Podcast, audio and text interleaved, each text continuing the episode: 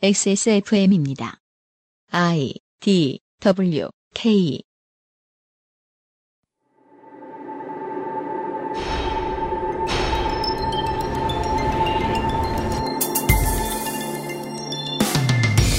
대통령의 지지율이 한 자릿수로 내려앉은 것은 IMF 당시 이후 처음입니다. 대통령 출신 지역의 지지율이 전국 평균을 밑돌 정도였습니다. 이승만의 부정선거 이후 경제, 제도, 재난에서 비롯된 문제가 아닌 정치인의 부패 스캔들을 주된 이슈로 하는 일련의 집회들은 처음 발생된 것이라고 보아도 큰 무리가 아닐 것입니다. 어제에 이어 2016년 11월에 이상평론에서 우리가 모여야 하는 이유, 우리가 모여서 해야 할 일들을 생각해 보겠습니다. 히스테리 사건 파일. 그것은 알기 싫다. 그것은 알기 싫다 199번째 주말 순서입니다. XSFM의 UMC의 책임 프로듀서입니다. 윤세민 기자가 앉아 있습니다. 네, 안녕하십니까. 집회에 나간다면 어떤 구호가 좋을까 고민하고 있는 윤세민입니다. 그렇습니다. 사실 이제 어제 그 노인네들이 와가지고 네. 어, 사자 구호, 어, 사사사사, 네. 어, 사사조의 구호 이런 얘기를 해줬습니다만 시문학에 대한 일반적인 동감, 이해 같은 것들이 해체된 지 좀 된 실질적인 문맹률이 조금 올라간 대한민국에서는 네. 표어조차도 사사를 따르고 있지 않죠. 왜 우리 초등학교, 중학교 때 포스터나 표어 같은 거 하잖아요. 네. 미술 시간에. 그럼 그 표어를 꼭 몰라가지고 거기다 이제 문장형을 써놓은 애들이 꼭 있었어요. 맞습니다. 네. 그러면 쟤왜 저래 이렇게 생각했는데 요즘은 아무 흉도 되지 않습니다. 음. 모두가 그렇게 하기 때문입니다. 네, 네. 내재율에 중시하고 있죠. 네. 근데 그러다가 또 새로운 형식이 나오기도 하는 거예요. 네, 네. 그냥 나쁘다고는 못 말합니다. 왜요? 여러분들 개개인이 다 참여했으니까요. 네. 네. 내일 좋은 집회 되시고 저희들 같은 경우에는 오늘 이제 그 또 한 시국에 대한 이야기를 좀 나눌 텐데 들어오기 전에 어, 손인상 선생이 좀 걱정하셨어요. 음. 이야기가 어, 좀 한물간 이야기가 나오면 어떡하냐. 아, 어, 왜? 한물- 한물 간 이야기인가요? 아까 우리가 녹음을 했는데 네. 내일 대통령이 하야하면 어떡해요. 하야해야 된다고! 막 방송을 내보내고. 진짜입니다. 저희들은 핑계가 있습니다. 저희들은 아직 한국 시리즈가 끝나지 않은 상태에서 네. 아직 네. 두산이 우승하지 않은 상태에서 현재 월드 시리즈 스코어는 3대 3입니다. 네. 여기까지만 알고 있는 상태에서 녹음을 진행하고 있습니다. 그렇습니다. 그걸 감안해 주시고 잠시 후에 이상평론에서 뵙죠. 그것은 알기 싫다는 에브리온 TV, 용산에 가면 꼭 가보고 싶은 컴스테이션, 나의 마지막 시도 퍼펙트 25 전화 영어, 바른 선택, 빠른 선택 1599 1599 대리운전, 관절 건강에 도움을 줄 수도 있는 무르핀, 지속 가능한 나눔 아름다운 재단에서 도와주고 있습니다. XSFM입니다. 나 이 방송 안 들어가도 되지? 영어를 책으로만 잘해요 내가. You don't have to be fluent in English, but if you need to, I think we can help. 필요한 사람들에겐 꼭 필요할 방송을 만들겠습니다. Perfect 25 English Podcast, 2016년 11월에 여러분을 만납니다. only on Access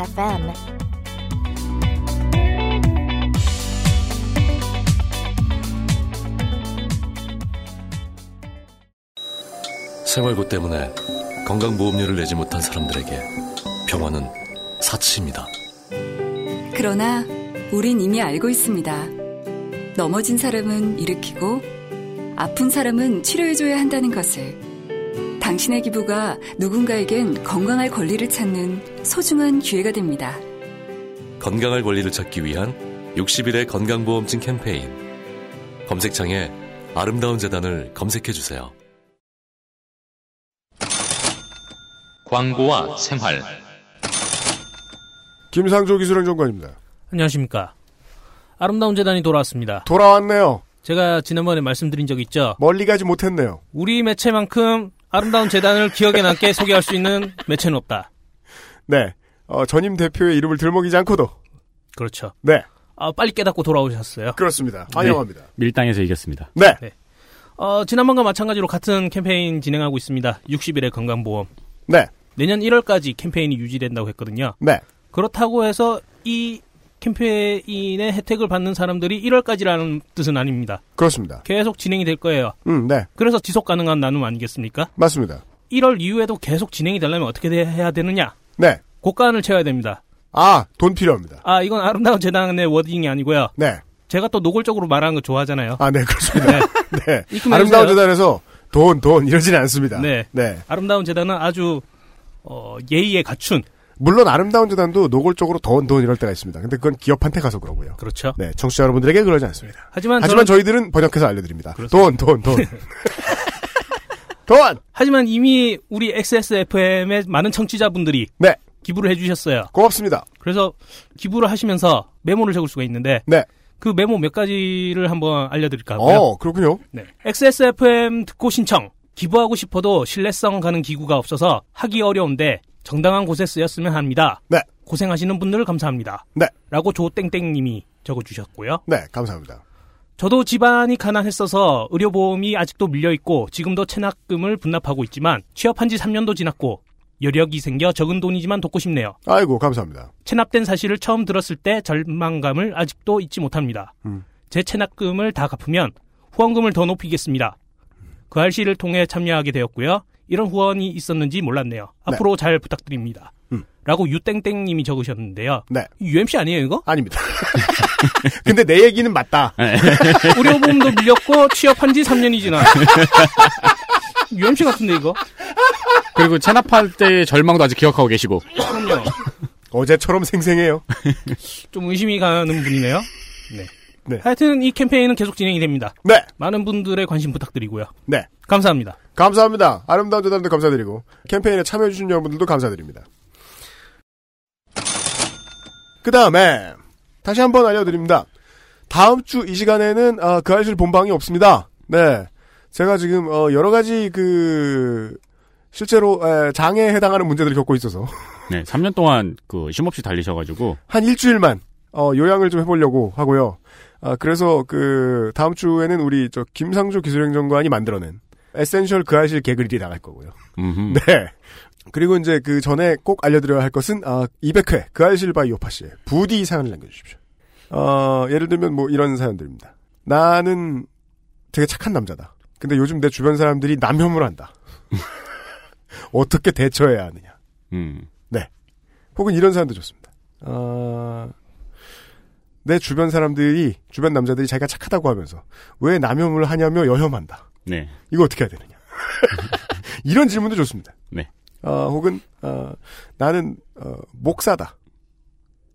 예. 그냥 그거요. 그 나는 목사. 근데, 내가 목사라고! 나는 목사인데. 어, 직업의 회의가 이만저만이 아니다. 음. 예. 그, 일을 해주시는, 에, 목회 관련된 업무를 돌봐주시는 분들의 월급이 밀렸다. 네, 네. 그렇다고, 에, 신도수를 억지로 늘릴 수도 없다. 그 비일비재한 일입니다. 다양한 고민들을 받습니다. 그렇습니다. 어, 어제 출연을 해주실 것으로 확답을 주신 환윤 스님과 네. 증문 즉퇴세 환윤 스님. 예. 이분도 나오실 겁니다.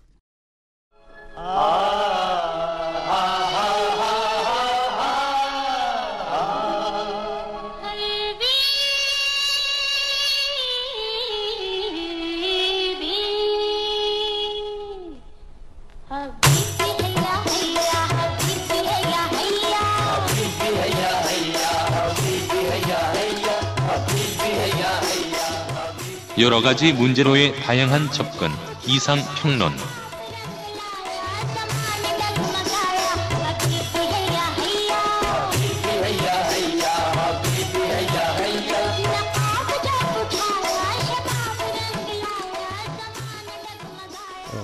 손이상 선생.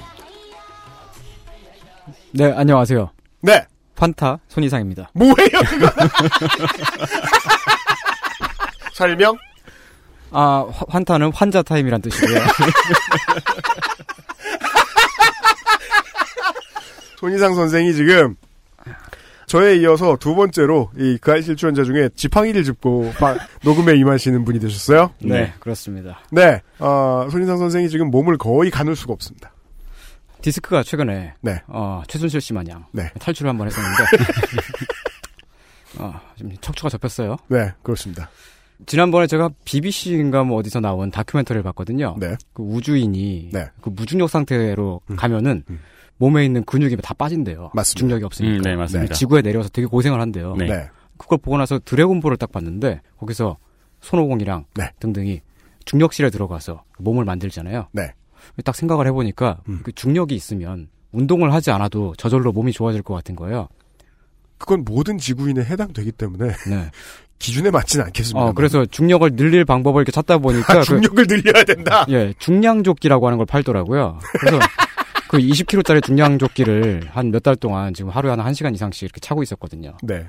그랬다가 이렇게 한 지난주에 한꺼번에 팍 오네요. 아. 그 조끼가 원인인 것 같아요. 그렇겠죠, 아마도? 한 20kg면 우스운 무게가 아니죠. 쓸데없는 얘기인데. 네. 그 예전에 그 땡땡 스퀘어. 네. 집중력을 늘려주죠. 네네.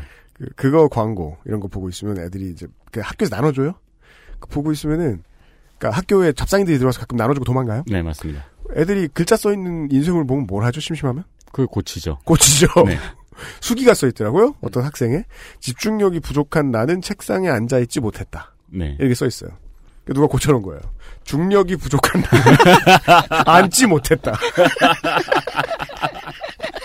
어, 그리고 맞는 말이네요. 땡땡 스퀘어 개새끼. 바꿔놔요. 그래서 이제 가끔 이제 저는 그걸 보면서 생각했어요. 아, 중력은 소중하구나. 하지만 너무 과하면 안 됩니다. 그러면 디스크가 최순실처럼 탈출할 것이다. 네네. 여러분은 저를 따라하지 마시기 바랍니다. 네. 오늘 방송에 앞서서 잠시 언급해 드려야 될 내, 내용이 있어요. 뭡니까? 지난번 그것은 알기 싫다 181회 B에서 그 이상 문체 평론이었죠. 네. 거기 마지막 부분에서 저는 한국의 어느 어록 작품을 소개해드린 바가 있습니다. 그렇습니다. 근데 당시 소개해드렸던 작품의 실제 저자가 누구인지는 확인되지 않았음을 알립니다. 아, 누군, 누가 썼는지는 모르잖아요. 검찰이 제발 알아내줬으면 좋겠다. 네, 제발 좀 알아내 주셨으면 합니다. 네, 그 전까지만 해도 다 김영애, 어, 작가가 있는 작품인 줄 알았는데. 네. 그 작품은 작가가 없었다. 네네. 구전설화인지도 모르겠다. 이 저작권이어가지고 나중에 싸울 수도 있겠네요. 당연합니다. 요즘에 박 대통령, 음. 어, 아니, 부통령이라고 해야 될까요? 아니요, 근데 그렇게 따지기 시작하면 네. 적당한 직급이 없어요. 네. 부통령도 막 3번, 4번, 드래프트 막 7번 이렇게. 예. 네. 어, 박근혜 대통령 생각을 하면 저는 가끔 마음이 아파요. 아, 네. 어, 지난주가 할로윈데이였는데 네. 틀림없이 쓸쓸하게 혼자 보내셨을 거 아니에요. 그 아, 그건 맞네요. 예, 절친한 사람이 어. 잡혀갔으니까. 이제 전화해도 받을 사람도 없어요. 그죠? 네. 어. 그래서 아마도 지금 막 방구석에서 혼자 연필 세우기 놀이를 하신다든지 뭐 하면서 잘하는 것. 네. 혼자 계셨을 텐데 네. 뭐 누가 사탕이라도 좀 주었을지 모르겠어요. 그러게 말입니다. 와, 만약에 이제 초콜릿이나 사탕 먹을 거 하- 선물, 뭐 이런 거라도 누가 주면. 네. 그거 되게 슬프겠다. 그러니까요. 그러니까요. 예. 너무 달아서 슬퍼. 라고 표현할 수도 있을 거예요. 네. 또 이게 생각해 보면 말이죠. 그 이제 다음 주가 땡빼로 데이잖아요. 네. 그 땡빼로 데이 날에도 그분이 혼자 멍하니 계실 거라고 생각하면은 네. 참 마음이 아픈 거예요. 맞습니다. 농민의 날인데 그때 농민의 날 행사라도 좀 나가셨으면 좋겠어요. 네. 어, 물론 지금 뭐 거리에는 어, 그분을 만나고 싶어 하시는 분들이 참 많이 있죠. 네. 어, 우리 한국 시민들이 말이죠. 그 외롭고 슬퍼 보이는 사람을 보면 그냥 지나치지를 못하세요. 음. 어, 어떻게든 돕고 싶어 하고, 베풀고 싶어 하고, 음. 그런 게 한국인의 마음씨인데, 네. 어, 그래서 그 각하가 슬퍼하실까봐 민중가요도 좀 불러드리고, 네. 땡빼로 같은 거를 드릴진 모르겠지만, 각하를 위로하는 집회. 네. 네. 뭐 이제 뭐 판때기에다가 뭐 박근혜 퇴근이라든지, 음. 뭐, 뭐 책임지고 하야, 네. 어, 하, 하야, 하야, 하얀 마음, 뭐 박해진 퇴근. 네. 네. 어, 이런 식으로 러브레터 비슷하게 딱 써가지고. 네. 어, 아, 우리, 우리가 저, 저, 윤세민하고 저는 어제 시간에 배웠어요. 네. 그게 이제 그 광동어. 네. 네, 네. 하야. 하야. 네. 무슨 뜻이더라? 네. 네. 아파용가? 네. 음, 네. 그, 이렇게 말하지, 않, 그렇게 하지 않습니까? 그, 막, 대통령 나와라, 뭐, 이렇게. 네. 어, 이런 게 다 나누고 싶고, 함께하고 싶어 하는 그런 산타클로스 같은 마음인데. 네. 근데 이게 현실적으로는 조금 어려움이 있어요. 왜입니까? 어, 각하께서 음. 워낙에 사람을 잘 못 믿고, 아, 네, 맞아요. 예, 대인관계가 사교술이 많이 좀 서투르시고 그러셔서 말이죠. 종편에 의하면 그렇다고 하죠. 네. 뭐 게다가 뭐 작년에는 이런 일도 있었어요. 그 박 대통령께서 어린이날 행사를 하려고 어, 네. 어린이집에 가셨는데 맞습니다. 어떤 어린이가 저는 발명가가 되고 싶은데 어떻게 하면 되나요? 하고 물었어요. 네. 그랬더니 대통령이 하는 말이 막 말을 막 횡설수설하면서 네. 전국에 창조경제혁신센터가 있다. 이런 대답을 하셨습니다. 그러니까 그 가끔 보면 그런 사람들이 있어요. 그 본심으로 하는 얘기는 아닌데 자기도 모르게 자꾸 막 나쁜 말을 하게 되고 네. 막 그러는 사람 있잖아요. 그 스폰지밥에서 보면은 깐깐징어. 네, 이건 저는 반대합니다. 저는 징징이라고 부르는 주의입니다. 아, 그게 이제 그. 징징이. 네. 징징이는 이제 그, 그 스폰지밥이 그 재능방송으로 가고 나서. 네, 맞습니다. 창시개명을 당했어요. 깐깐징어는 이, EBS판이었고요. 네, 저는 EBS. 징징이가 좀 더 맞지 않을까. 네, 창씨개명 당했다고 봐요, 저는. 본명은 스퀴드워드 텐타클이에요. 네. 어, 어쨌든 이 경우에도 그 박근혜 대통령이 자기도 모르게 그 어린이한테 나쁜 말을 하셔가지고 네, 상처를 입힌 거잖아요. 뭐, 뭐 아, 징징이처럼. 예. 그러니까 그 아니 그 어린 어린이한테 네. 뭐 창조경제 혁신센터 이게 무슨 뭐, 이게 할 소리예요 이게. 그러니까 그 말은 그 가장 현실적으로 해석하면 이거잖아요. 네. 너의 발명은 아무 쓸모가 없을 거다. 너도 한번 아. 해봐라. 애기한테 you suck. 해먹는 놈은 따로 있다. 어. 예, 그렇게 막 말을 막 내뱉고 나서 뒤돌아서면 후회하고 뭐 이런 타입이니까. 뒤돌아서면 후회해요? 뭐 그런 뭐, 뭐 사실인지는 모르겠습니다만 뭐 하여튼 그런 심성의 소유자일 수도 있다. 네. 뭐 사람 만나는 거 참 어려워하시고 껄끄러워하시고. 네. 그러면 뭐 땡빼로 게- 땡빼로 데이 같은 날에도 혼자 보내시겠죠? 네. 그러면 막 이렇게 창문 밖을 하염없이 바라보면서 네. 막 다른 사람들은 다 저렇게 막 선물도 주고 받고 음. 손잡고 영화관에도 가고 네. 그러는데 음. 어참 안타까운 일이에요. 그 원래 주위에도 이런 친구 있잖아요. 네. 그 애가 나쁜 애는 아닌데 말을 그렇게 하는 친구. 네. 그 이런 친구 주위에는 꼭 한 명씩 네. 그 친구를 유일하게 이해해주는 친구가 있거든요. 네. 걔가 나쁜 애는 아니야 이러면서 챙기고 예. 친구들 모일 때 불러주고. 네. 그 맞아요. 징징이도 친구 하나쯤 있어요. 제가 기억이 안 나는데 음. 집게 사장은 아니지만 아무튼 네.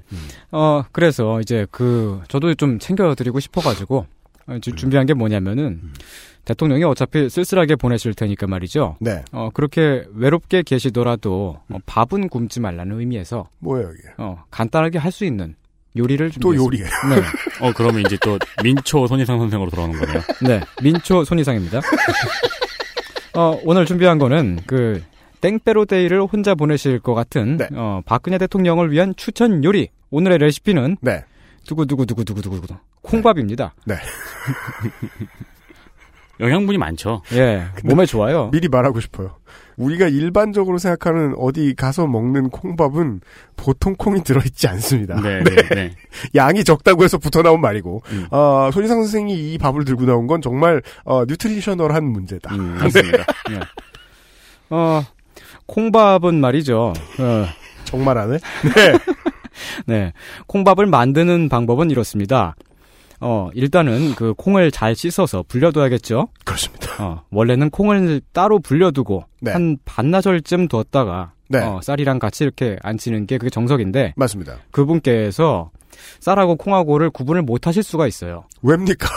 어, 뭐 그럴 수도 있다는 거죠. 아, 네, 뭐, 뭐, 네, 그렇다 그럴 치죠. 수 있을 것 같아요, 근데. 네. 또 그리고 또, 또 그 비슷한, 저, 저, 불리는 시간이 비슷한 품종의 경우에는 그냥 한꺼번에 때려 넣으시는 분들도 계십니다. 네, 네. 네. 그 대통령이 지난번에 어디 뭐 지방 순찰을 가셨다가 네. 시장에 가갖고 네. 이 고추 이거 그 고추를 구분을 못 하시더라고요. 고추하고 뭘?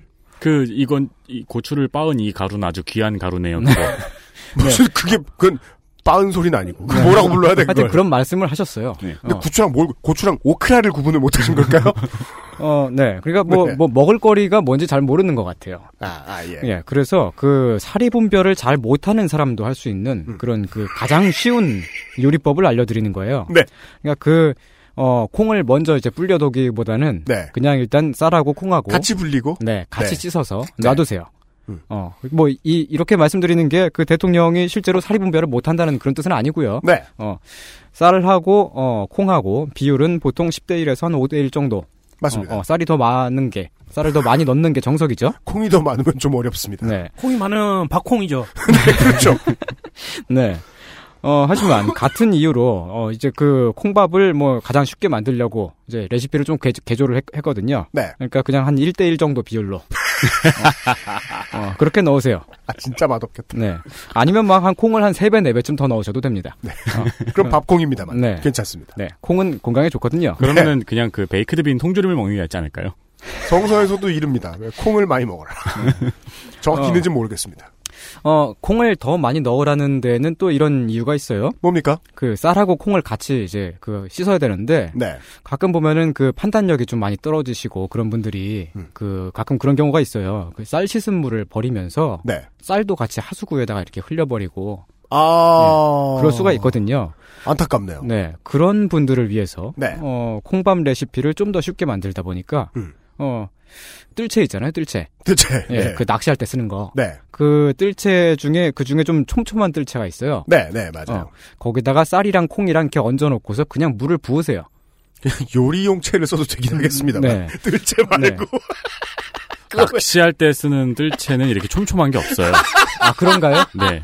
보통 뜰채가 촘촘하면 뭐 바다 낚시라면 플랑크톤이 걸릴 그. 그렇죠. 네, 그러면 요리용 뜰채로 어, 이렇게 수정을 하겠습니다. 아, 그냥 어. 듣고 있었으면 망할 뻔했네. 네. 어쨌든 이게 뜰채를 살살살살 이렇게 흔들면서 네. 물을 이렇게 싹 부어주세요. 네. 어, 그러면 신기하게도 쌀이랑 콩이랑 잘 씻기겠죠. 어, 쌀을 이제 하수구에 넣는 일 없이. 야, 진심 초보 가이드네요, 이것은. 네. 음. 네. 어, 뭐, 제가 이렇게 초보 가이드를 한다고 해서, 네. 박 대통령이 판단력이 떨어지는 사람이다, 뭐, 그렇게 말하려는 건 당연히 아닙니다. 다시 한번 말씀드립니다. 네. 이제 이렇게 쌀과 콩을 씻었으면, 네. 그거를 물에다가 넣고, 음. 한 반나절 불려야 되는데, 네. 어, 물은 또 얼마큼 넣느냐면 한 3배쯤 넣으세요. 쌀하고 콩에 비해서. 네. 어, 원래는 이렇게 하면 안 되죠. 그냥 손목이 찰랑찰랑 이런 거는 또 어렵습니다, 어떤 사람들한테는. 네, 네, 어려워요. 그러니까 이것도 쉬운 레시피로 하는 거죠. 네. 어, 이렇게, 이렇게 설명을 드리, 드리는 거예요. 네.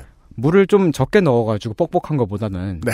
차라리 처- 처음부터 좀 넉- 넉넉하게 예, 넉넉하게 잔, 죽은 먹을 수 예. 있기 때문이다. 네, 음. 잔뜩 부어가지고 진탕을 만드는 게 네. 차라리 더 낫잖아요. 그렇게 하면 또 더 오래 걸리잖아요. 네. 그래서 어, 누룽지도 맛볼 수 있습니다.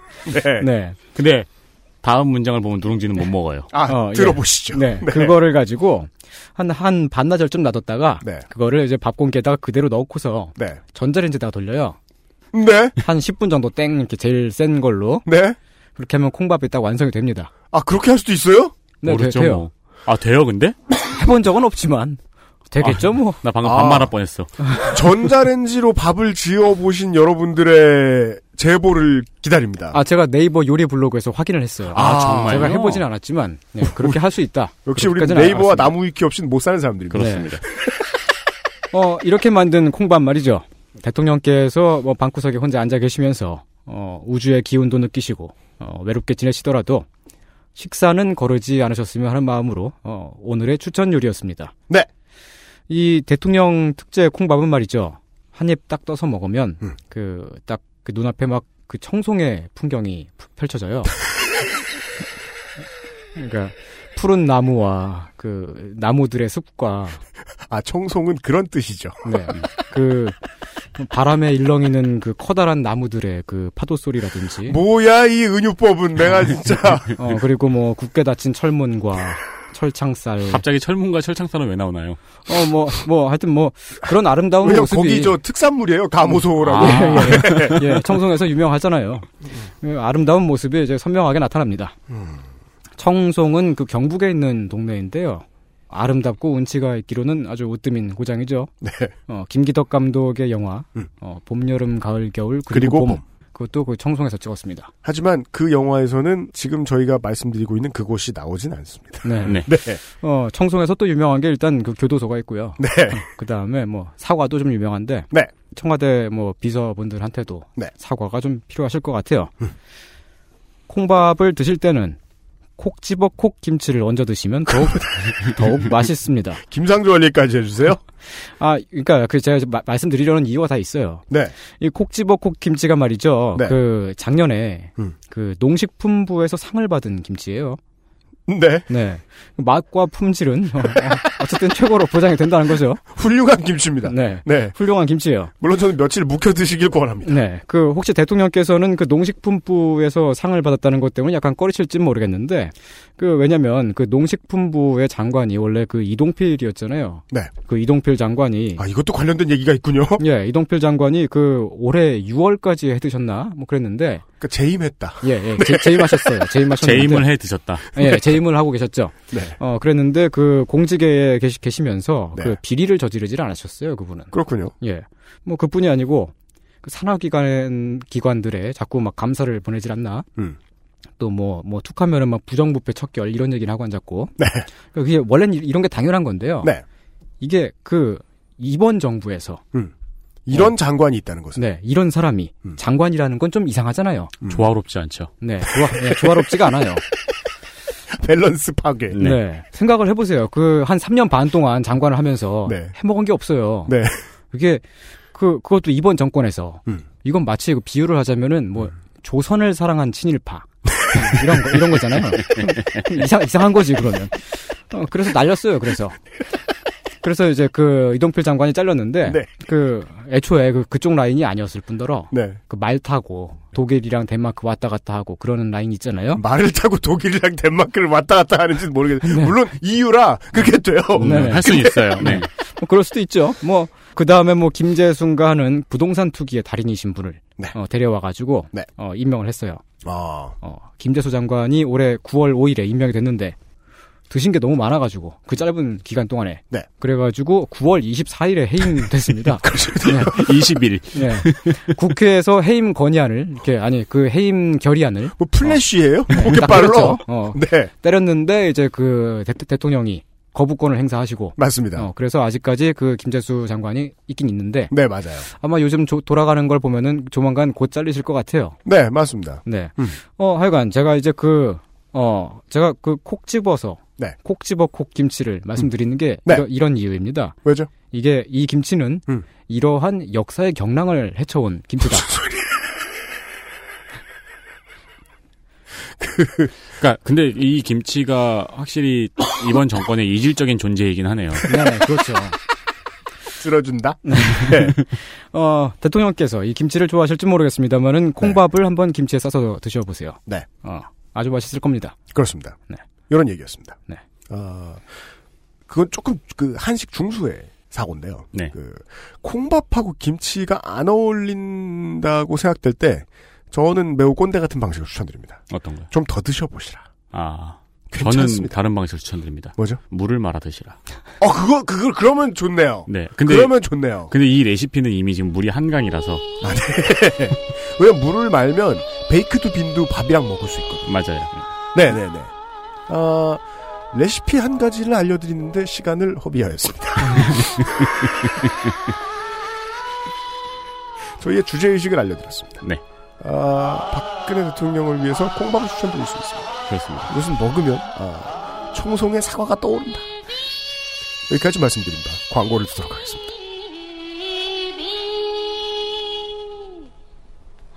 XSFM입니다.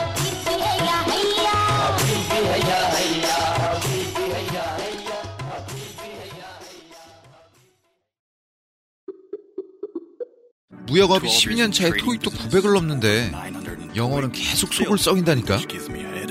영어를 책으로만 잘해요, 내가. Um, hey, why don't you call Perfect 25? 뭐? Perfect 25. 뭔데 그게? Perfect 25 English phone call service. 이거 말하는 거야? 퍼펙트25.com? Yeah, that's a good start. 바른 선택, 바른 선택. 계단 오르기가 불편하신가요? 그렇다면 관절 건강을 의심해 보세요. 식약처로부터 관절 및 연골 건강 개선에 도움을 줄 수 있다는 기능성을 인정받은 무릎핀을 섭취하세요. 삶의 질이 달라집니다. 엑세스몰에서 만나요.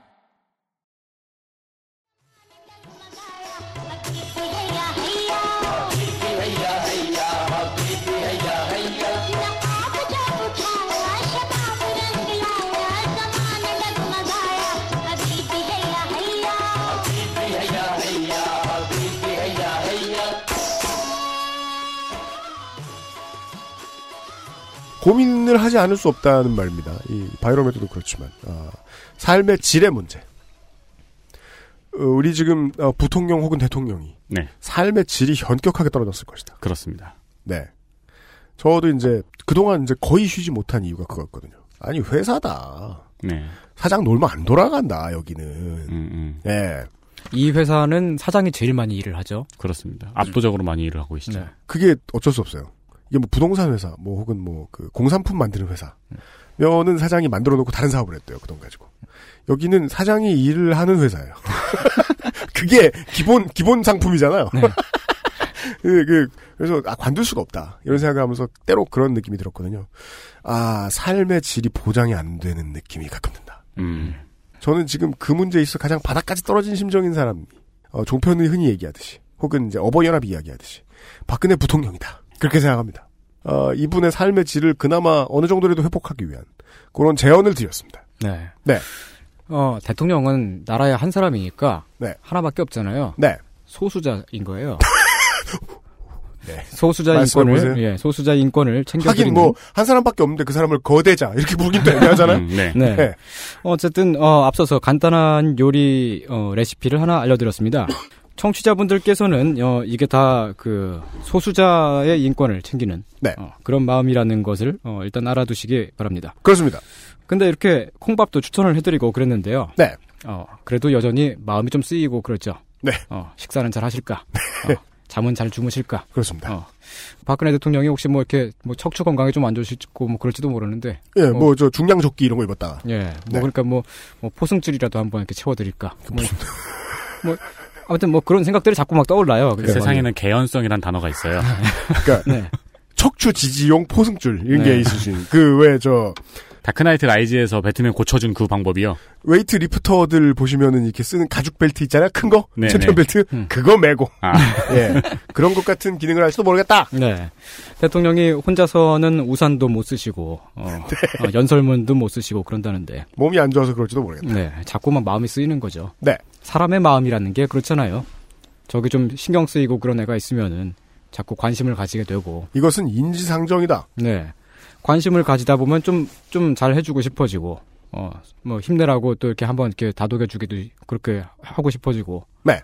또 뭐 좀 이렇게 멀어지면 자꾸 생각도 나고 그런, 그런 거잖아요. 어, 대충 맞습니다. 예. 이런 걸 네. 측은지심이라고 하는데. 맞습니다. 어, 사람의 본성에 있는 선한 마음이죠. 네. 요즘 날씨가 많이 추워졌는데도 이제 그 대통령, 대통령 의 안부를 걱정하시는 분들이 네. 그 거리에 많이 나오고 계세요. 추운데. 네. 네. 콩밥이라도 좀 챙겨드리고 싶은 네. 어, 그런 마음일 거라고 저는 생각해요. 그렇습니다. 어, 이런 마음씨를 가진 분들이 많이 모이면은 행진을 하시죠. 너무 불쌍하다. 어. 뭐라도 좀 먹어라. 네, 이런 거를 집회 시위라고 하죠. 그, 저, 청취자 여러분, 그, 집회 시위 한 번도 안 나가보셨으면요. 이거 끄시고 앞에 거 듣고 오세요. 네. 네. 어쨌든 뭐 이런 집회 시위는 네. 민주공화국의 본성에 있는 어, 선한 행동이죠. 측은지심을 가진 사람들이 광장에 나와서 뭐 행진을 하는 것. 네. 그 경고 문구를 좀 더 세게 해야겠네요. 음. 앞에 거를 듣기 전에 이걸 듣지 마세요. 그렇습니다. 아니, 방송 끄트머리 감자 이렇게 말, 아무도 듣지 마시라. 예. 어, 근데 그 요즘에 집회 시위를 보면 말이죠. 그 가끔씩 저는 그 조금 답답한 마음이 좀 들기도 해요. 어떤 겁니까? 어, 그러니까 그 딱 잘라서 요즘의 집회 시위만 그런 건 아닌데. 네. 어, 그 계속 행진하잖아요. 네. 행진하고 해산하고 음. 음, 그 반복되니까. 음. 원래 집회 시위를 하는데 거기는 그게 정해진 장소가 있지는 않았었어요. 네. 그 제 기억에 한 90년대 후반쯤까지는 보통 한 어, 각 대학의 캠퍼스라든지 음. 뭐 신촌이나 명동 같은 데서 많이 열렸고 음. 가끔 뭐 임진각 같은 데서도 열렸던 것 같은데 네. 어, 저는 이제 그 서울 바깥에서 열린 시위는 잘 모릅니다. 네. 어 그러다가 점차 그 대학 캠퍼스 바깥으로 이제 시위 집회가 어, 이렇게 밀려나게 됐죠. 맞습니다. 점차 나오게 됐어요. 네. 제일 큰 이유가 시끄러워서 그 공부하는 학생들이 시끄럽다고 자꾸 항, 항의를 해가지고 네. 그 그래가지고 한 2000년대쯤 들어가지고는 음. 그 대학로에 있는 마로니에 공원 네. 그리고 뭐 그 서울역 앞 광장이라든지 음. 규모에 따라서는 동대문에 있는 훈련원 공원이나 뭐 신촌백화점 있는 그 뒤쪽에 있는 그 공원 있잖아요. 아니면 명- 명동성당이나 다양한 곳에서 음. 집회가 열렸어요. 네. 그때까지만 하더라도 서울시청 앞은 광장이 아니었고요. 맞습니다. 어, 차가 다니는 로타리였죠. 네. 어, 그래가지고 사람들이 꽤 많이 모이는 음. 그런 행사가 아니라면 그 어지간해서는 서울시청 앞에서 집회가 열리지 않았습니다. 네, 맞습니다. 어, 그랬는데 제 기억에 아마 그 제 기억에 남아 있는 장면이 있어요. 제 기억에 2002년도에 음. 경기도 양주에서 음.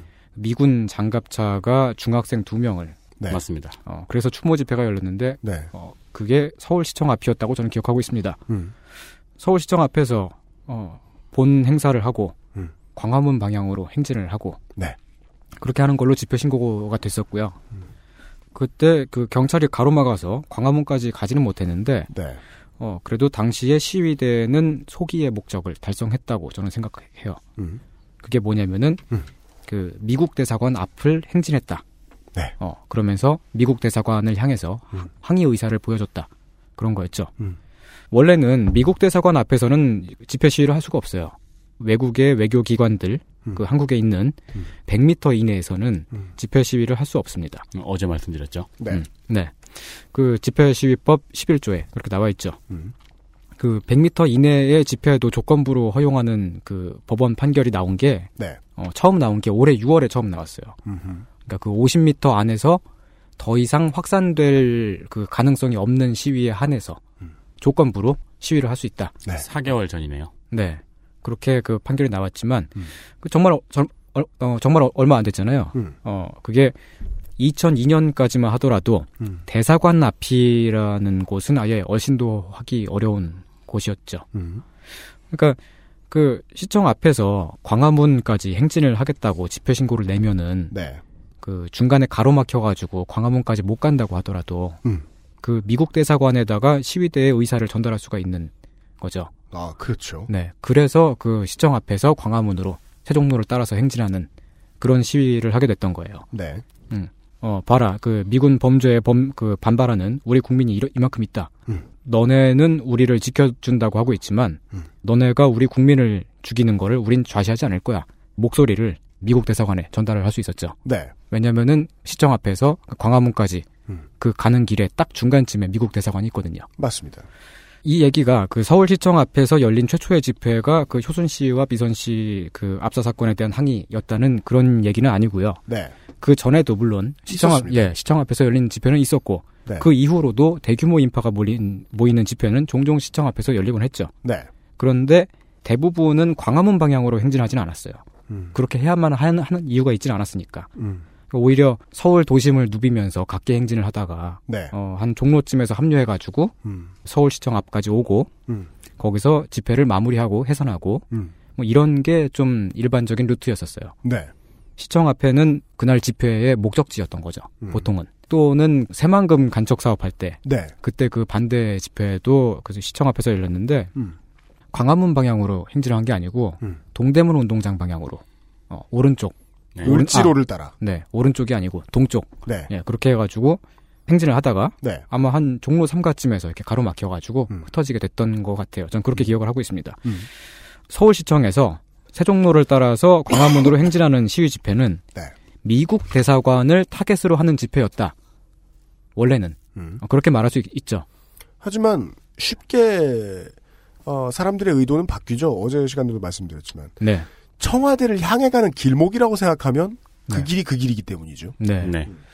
어, 2000년대에 계속 그런 대규모 집회가 이어졌는데, 네. 어, 그때 2000년대에는 일단 그 주한미군 지휘협정, 어, 줄여서, 음. 소파. 네, 소파라고 하죠. 네. 어, 소파 개정을 요구하는 집회가 있었죠. 네. 어, 그리고 뭐, 아프가니스탄 파병에 반대하는 집회도 있었고, 어, 이라크 전쟁에 반대하는 집회도 있었습니다. 음.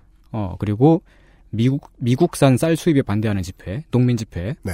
그리고 뭐 한미 FTA에 반대하는 집회 그런 것들이 연이어 열, 열렸죠. 음. 맞습니다. 미국이랑 관련이 돼 있는 것들. 예. 그런 게 계속 이어지다가 결정적으로 2008년도에 정말 대규모 시위가 열렸죠. 음. 그 이명박 대통령이 당, 당시 이명박 대통령이 네. 어, 미국에 갔다가 일방적으로 쇠고기 시장을 내어준 것에 항의하는 네. 집회였죠. 맞습니다. 어, 우리는 그걸 줄여서 어, 촛불 집회라고 촛불 문화자라고 하죠. 네. 그렇게 이때의 집회가 네. 그 지금 집회를 시작한 지 얼마 안 되는 사람과 옛날에 집회를 했던 사람 사이에 가교 역할 같은 걸 해줬죠. 음, 네, 네. 맞아요. 그게 대단했어요. 정말 엄청나게 많은 인원이. 네. 그 누가 조직해서 나온 것도 아닌데 자발적으로 네. 그렇게 거리로 나왔으니까요. 네. 어제 우리가 이제 그 차선 한두 개 점거하는 거 얘기했었는데 네.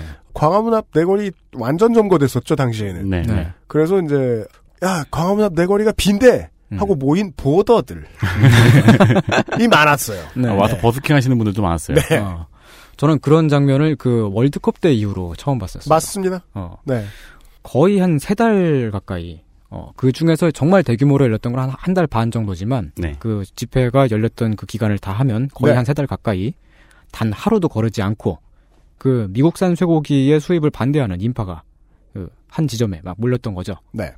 비록 거기에는 그 광우병에 대한 그 불안감이나 어 뭐 혹은 뭐 단순한 반외세 정서 그런 것들도 개입되어 있었다고 볼 수 있지만 네. 본질적으로는 그 외교와 검역의 문제를 대통령이 음. 그 외국에 나가, 나가가지고 독단적으로 지멋대로 처리한 거에 대한 네. 그 반발이었다고 저는 그렇게 생각하고 있어요. 네. 정책 방향에 대해 국민이 훈계할 필요가 있다는 것을 사람들이 생각한 것이다. 네. 네. 어, 당시 그 집회는 사람들에게 엄청난 사회적인 충격을 줬죠.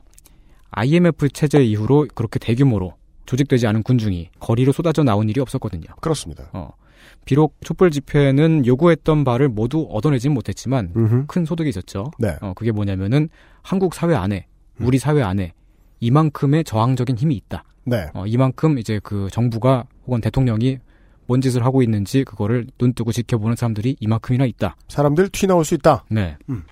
그런 거를 우리 모두가 알게 됐다는 거죠. 네. 하지만 한편으로는 부작용도 있었어요. 음. 촛불 집회가 열린 이후 모든 대중운동의 일종의 역할 모델처럼 되면서 네. 시위 집회라고 하는 게 단순히 세종로를 행진하고 광화문을 점거하고 네. 어, 광화문 앞을 네. 뭐 그렇게 하는 걸로 어느 정도 고착화가 됐다는 거죠. 네. 딱 그 이후였죠. 광화문로 이순신 동상 한가운데에 뜬금없는 광장이 들어선 것이. 네. 네. 촛불 집회가 열렸던 그때 그 이후로 어, 지난 이명박 정부 하에서 어, 정부 차원의 비리나 실책이나 이런 게 터질 때마다 그리고 각종 사회적 문제가 터질 때마다 네. 어, 시위대는 당연한 듯이 어, 행진만 조금 하다가 해산을 했죠. 네. 어, 뭐 물론 그 안에서 이렇게 물리적 충돌도 있었고 나름의 힘겨루기나 그 어떤 세, 세를 과시하는 것들 그런 것들은 있었지만 결국 크게 봐서는 그 집회 내용, 그 집회가 실제로 했던 물질적인 것들 보면은 행진이 거의 전부였다고 볼 수 있어요. 네. 이게 지금까지 반복이 되고 있죠. 원래는 미국 대사관 앞에서 시위를 못했기 때문에 그 앞을 행진하려고 했던 그렇게 짜여졌던 시위가 지금까지 거기가 네. 중앙 무대가 됐죠. 네. 이번에 그 박근혜 정부가 출범한 이후로는 그 대규모 시위가 더 많이 계속 열리고 있잖아요. 예. 일단은 이 정부는 정부 출범 당시부터 음. 군부와 어, 정보기관이 대통령 선거에 개입했던 것이 음. 어, 일부는 사실로 드러났잖아요. 네. 그러니까 당시 국정원장이 쇠고랑을 차고 실제로 거기다가 또 어, 지난번 세월호 참사 때 그 정부가 한 일이 실제로는 딱히 없었잖아요. 네. 네. 어, 뭐 그냥 유가족들 염장이나 좀 지르고 어, TV 나와가지고 눈물 한번 흘리고 해경을 뭐 해체한다 뭐 그런 뻥이나 치고 네. 그러니까 이제 거기에 대한 반발도 있었고 그러니까 근데 그게 다 세종로를 행진하는 식으로 딱 요렇게만 나오고 있는 거죠. 음. 그게 이렇게 딱 보면은 그러니까 제가 그 요즘의 시위 집회, 요즘의 집회 시위에 대해서 어, 조금 좀 답답하다라고 했던 게 그런 거예요. 요즘도 그게 반복되고 있는 모습이 있긴 있거든요. 음, 어제도 했던 얘기인데 이게 시위 집회의 클리셰군요. 네. 2000년대 이후의 일이다. 정확히는 2010년대 일이라고도 할 수 있죠. 네. 이 클리셰가 됐다는 거는 그 집회 장소의 다양성이 좀 없어진 편이다. 네. 네. 또한 그 내용의 다양성도 많이 축소가 된 형태죠. 그러니까 이런 거죠. 무슨 그 뉴욕에 가면은 그 길거리 농구의 성지 러커파크라는 곳이 있습니다. 네. 지금도 이제 3대3 농구나 그 1대1 같은 거 이렇게 전 세계의 능력자들은 네. 스폰서를 받아서 거기에 와서 대회를 해요. 어. 거기가 이제 메카가 된 거죠. 네네. 근데 이제 그건 의미가 있죠. 가장 사람들이 많이 보는 곳에 모여서 싸우는 것은 매우 중요하기 때문에 의미가 있다. 네. 다만 창의적으로 다른 링에서 벌어지는 경기도 필요하다. 음. 네. 근데- 어제 했던 얘기와 특별히 상충되지는 않습니다. 네. 근데 거기서 이제 주 무대가 된 이유 중에 하나가 저는 그 저기 촛불 시위 때, 네. 예, 그때에 되게 국민들이 경찰의 진압 방식이라든가 사벽 같은 거에 대해 충격을 받았잖아요. 네. 그래가지고 좀 결집이 된 현상도 있다고 봐요. 예, 예, 네, 그렇죠. 네. 커다란 전구 상황을 놓고 봤을 때 경찰이 사람들을 거기로 오게 만든 것은 아닐까 하는 의심도 할 수 있다. 음, 네. 네. 상징적인 의미도 있죠. 네. 시청 서울시청에서 청와대 방향으로 간다라고 맞습니다. 하는. 근데 그렇게 보면은 그게 집회 시위가 어떤 목적으로 하는 그 목표가 있잖아요. 네. 그 목표를 향해서 하는 그 하는 행위가 아니고 일종의 퍼포먼스가 돼요. 네. 그런 부, 그런 어, 모습에서 음. 약간 답답함을 느끼시는 분들이 저 말고도 또 계실 거예요. 네. 그래서 이렇게 말씀드립니다. 네.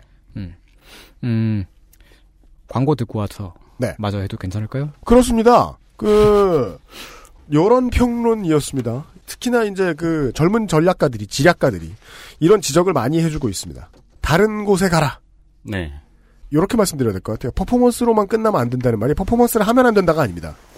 전략적 퍼포먼스죠. 네. 그런 측면에서는 전장도 바뀔 수 있다.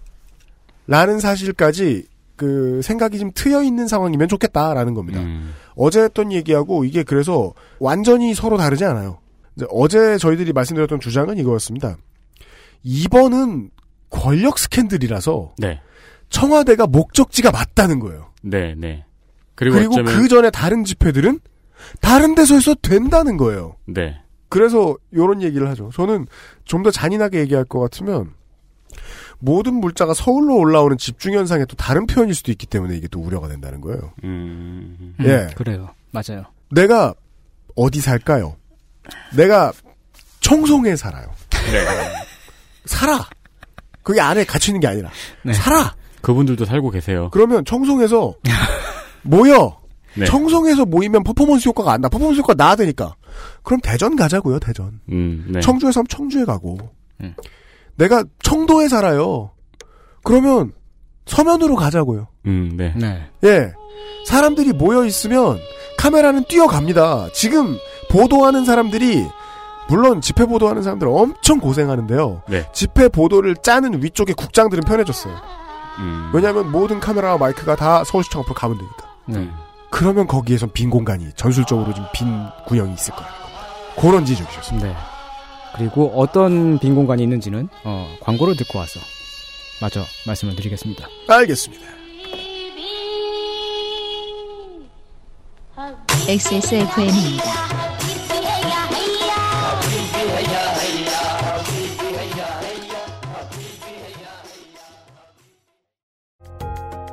안녕하세요.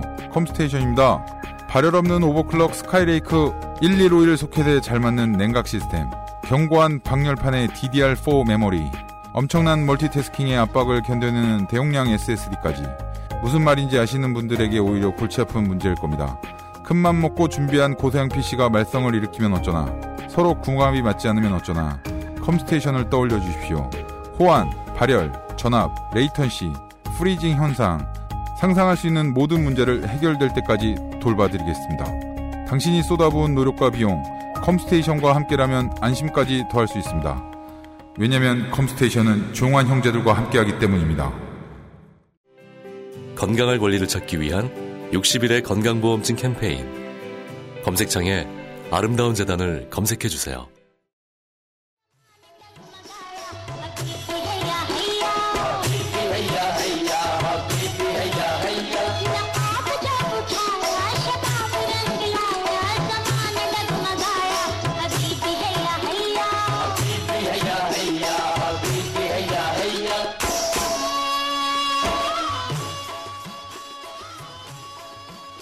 뽕에 대한 이야기를 좀 간만에 해볼까요? 음. 2주 만에? 그, 이 최순실 건 관련해서는 어저께 저 이제 그 손희 선생하고도 잠깐 통화하면서 얘기를 했습니다만은 이런 류의 말로 잘 안 되는 번역이 힘든 네. 이런 사건의 경우에는 외신이 보도 안 해줍니다. 그런가요? 실제로 이제 신문 지면 이런 데에 나가는 게 보통 더 비중 있는 기사잖아요. 네네. 잘 안 나가요. 네. 거의 네. 온라인판. 그러니까 온라인판 같은 경우에는 이제 통신원들이 코레스폰던트들이 이제 기사를 송고를 하면 네. 그걸 보통 여과 없이 내보내기 때문에 네. 거기에 낫다는 것이 그 나라 사람들이 읽고 있다는 뜻은 아니거든요 전혀. 네. 음. 그 이건보다는 여전히 이제 외신은 북핵에도 관심이 많고 네. 한국 사람들이 아, 지금 우리 대통령이 부끄럽다라고 생각하는 사람들도 외국에 보여지는 국격의 문제를 너무 신경 쓰는 사람들이 많아요. 그렇죠. 네. 그 점이 저는 좀 안타까웠어요. 그것이 이번에 YTN의 오보로서 좀 많이 극명하게 드러났어요. 음. 여성이 대통령이 됐을 때 어떻게 될지 알고 싶으면 뭐 고개를 들어 한국을 보라 이런 말도 안 되는 소리. 음. 트럼프가 그런 말을 했을 리가 없습니다. 트럼프는 안 그래도 외신을 모르는 사람입니다. 이걸 어떻게 알아요?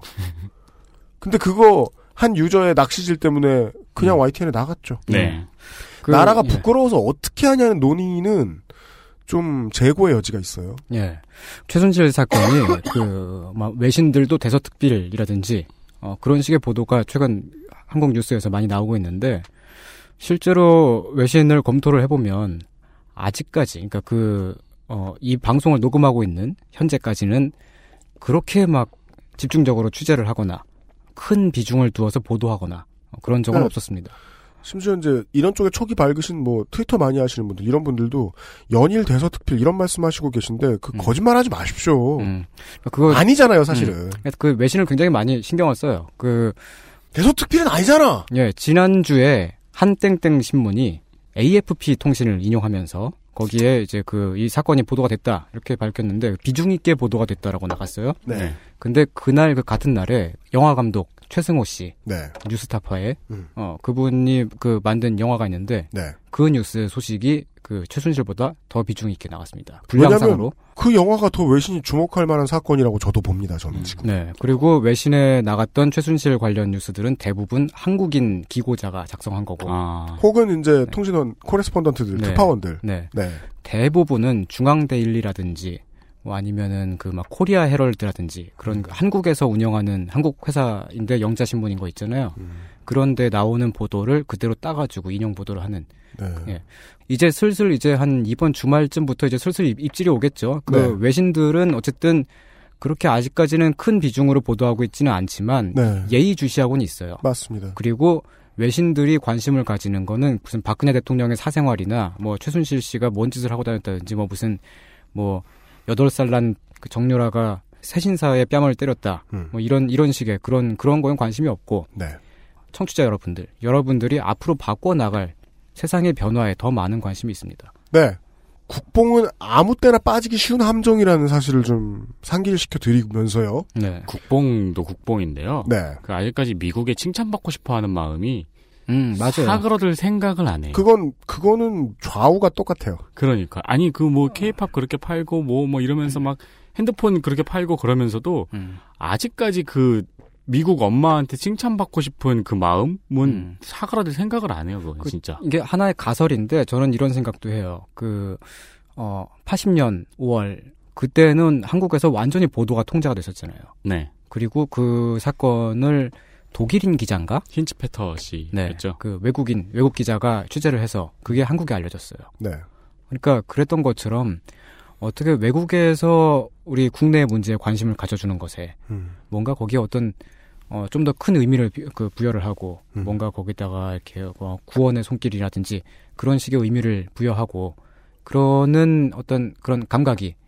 80년대를 보냈던 분들한테는 좀 남아있지 않나. 있을 수밖에 없을 수도 있다. 네. 음. 어, 이- 제가 이렇게 말, 말씀드린다 그래서 그 한국에서 일어난 그 최순실 사건, 이런 굉장히 큰, 우- 우리한테는 엄청나게 큰 이슈잖아요. 이게 외국에서 아직까지 그렇게 관심을 갖고 있지 않다고 해서 그, 어, 외신들이 혹은 외국에서 한국에 관심을 갖고 있지 않다는 뜻은 아니에요. 네. 그러니까 그, 지난 몇 년 전에 스웨덴에서 그런 일이 있었죠. 스웨덴의 국왕이 네. 콜걸들을 잔뜩 들여다가 음, 음. 잣잣을 했는데 네. 어 근데 그 네. 예. 잣잣. 뭐 예. 예. 쳤다고요. 알겠습니다. 예. 어 근데 그런 뉴스 예. 예. 네. 그런 그런 뉴스는 한국 한국에 한국 언론에 소개가 되지 않았었죠. 네. 어, 우리가 스웨덴을 무시하거나 스웨덴에게 관심이 없는 것은 아닌데도 굳이 그런 뉴스가 나오지는 않았던 거예요. 근데 당시 그 뉴스는 스웨덴 사람들한테 굉장히 커다란 아주 중요한 이슈였어요. 왜냐면은 스웨덴 국왕이 가가지고 그걸 한 장소가 음. 세르비아 마피아가 운영하는 곳이었고 음. 그거 그리고 그 일을 그 스웨덴 경찰이 은폐를 했었거든요. 음. 그래서 보면은 그 당시에 그 의혹이 그런 거였어요. 그 스웨덴 왕실하고 네. 그 다음에 세르비아 마피아하고 음. 그리고 그 경찰하고가 결탁을 한 형태 음. 어, 그런 거였는데 상당히 심각한 거잖아요. 그러면 음. 그런데 그런 뉴스가 막 한국에서 9시 뉴스 같은 데에다가 커다랗게 막 나오고 스웨덴 왕이 무슨 막 그랬다. 그럼 좀 이상하잖아요. 제가 기억하기로 그 뉴스는 약간 음. 기사 클릭하면 콜걸 사진 보일 것처럼 예. 그렇게 쓰였죠. 꾸며놓은 그러니까, 기사들만 몇개 있었죠. 네. 이번 주에 진심으로 국뽕을 하면 내가 맞아봐야겠다 음. 싶으시면 검색해야 하셔야 되는 건요. 음. 롤드컵입니다. 아 지금 잘 나가고 있나요?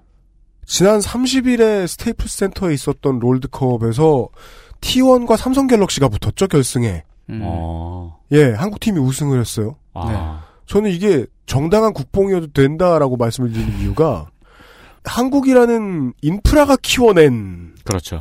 게이머들이잖아요. 그렇죠. 세계 최강의. 네. 그러니까 국민들의 인프라도 좋고, 음. 예, 정부가 만들어 놓은 인프라도 좋고, 그리고 기업의 투자도 나쁘지 않았거든요. 네.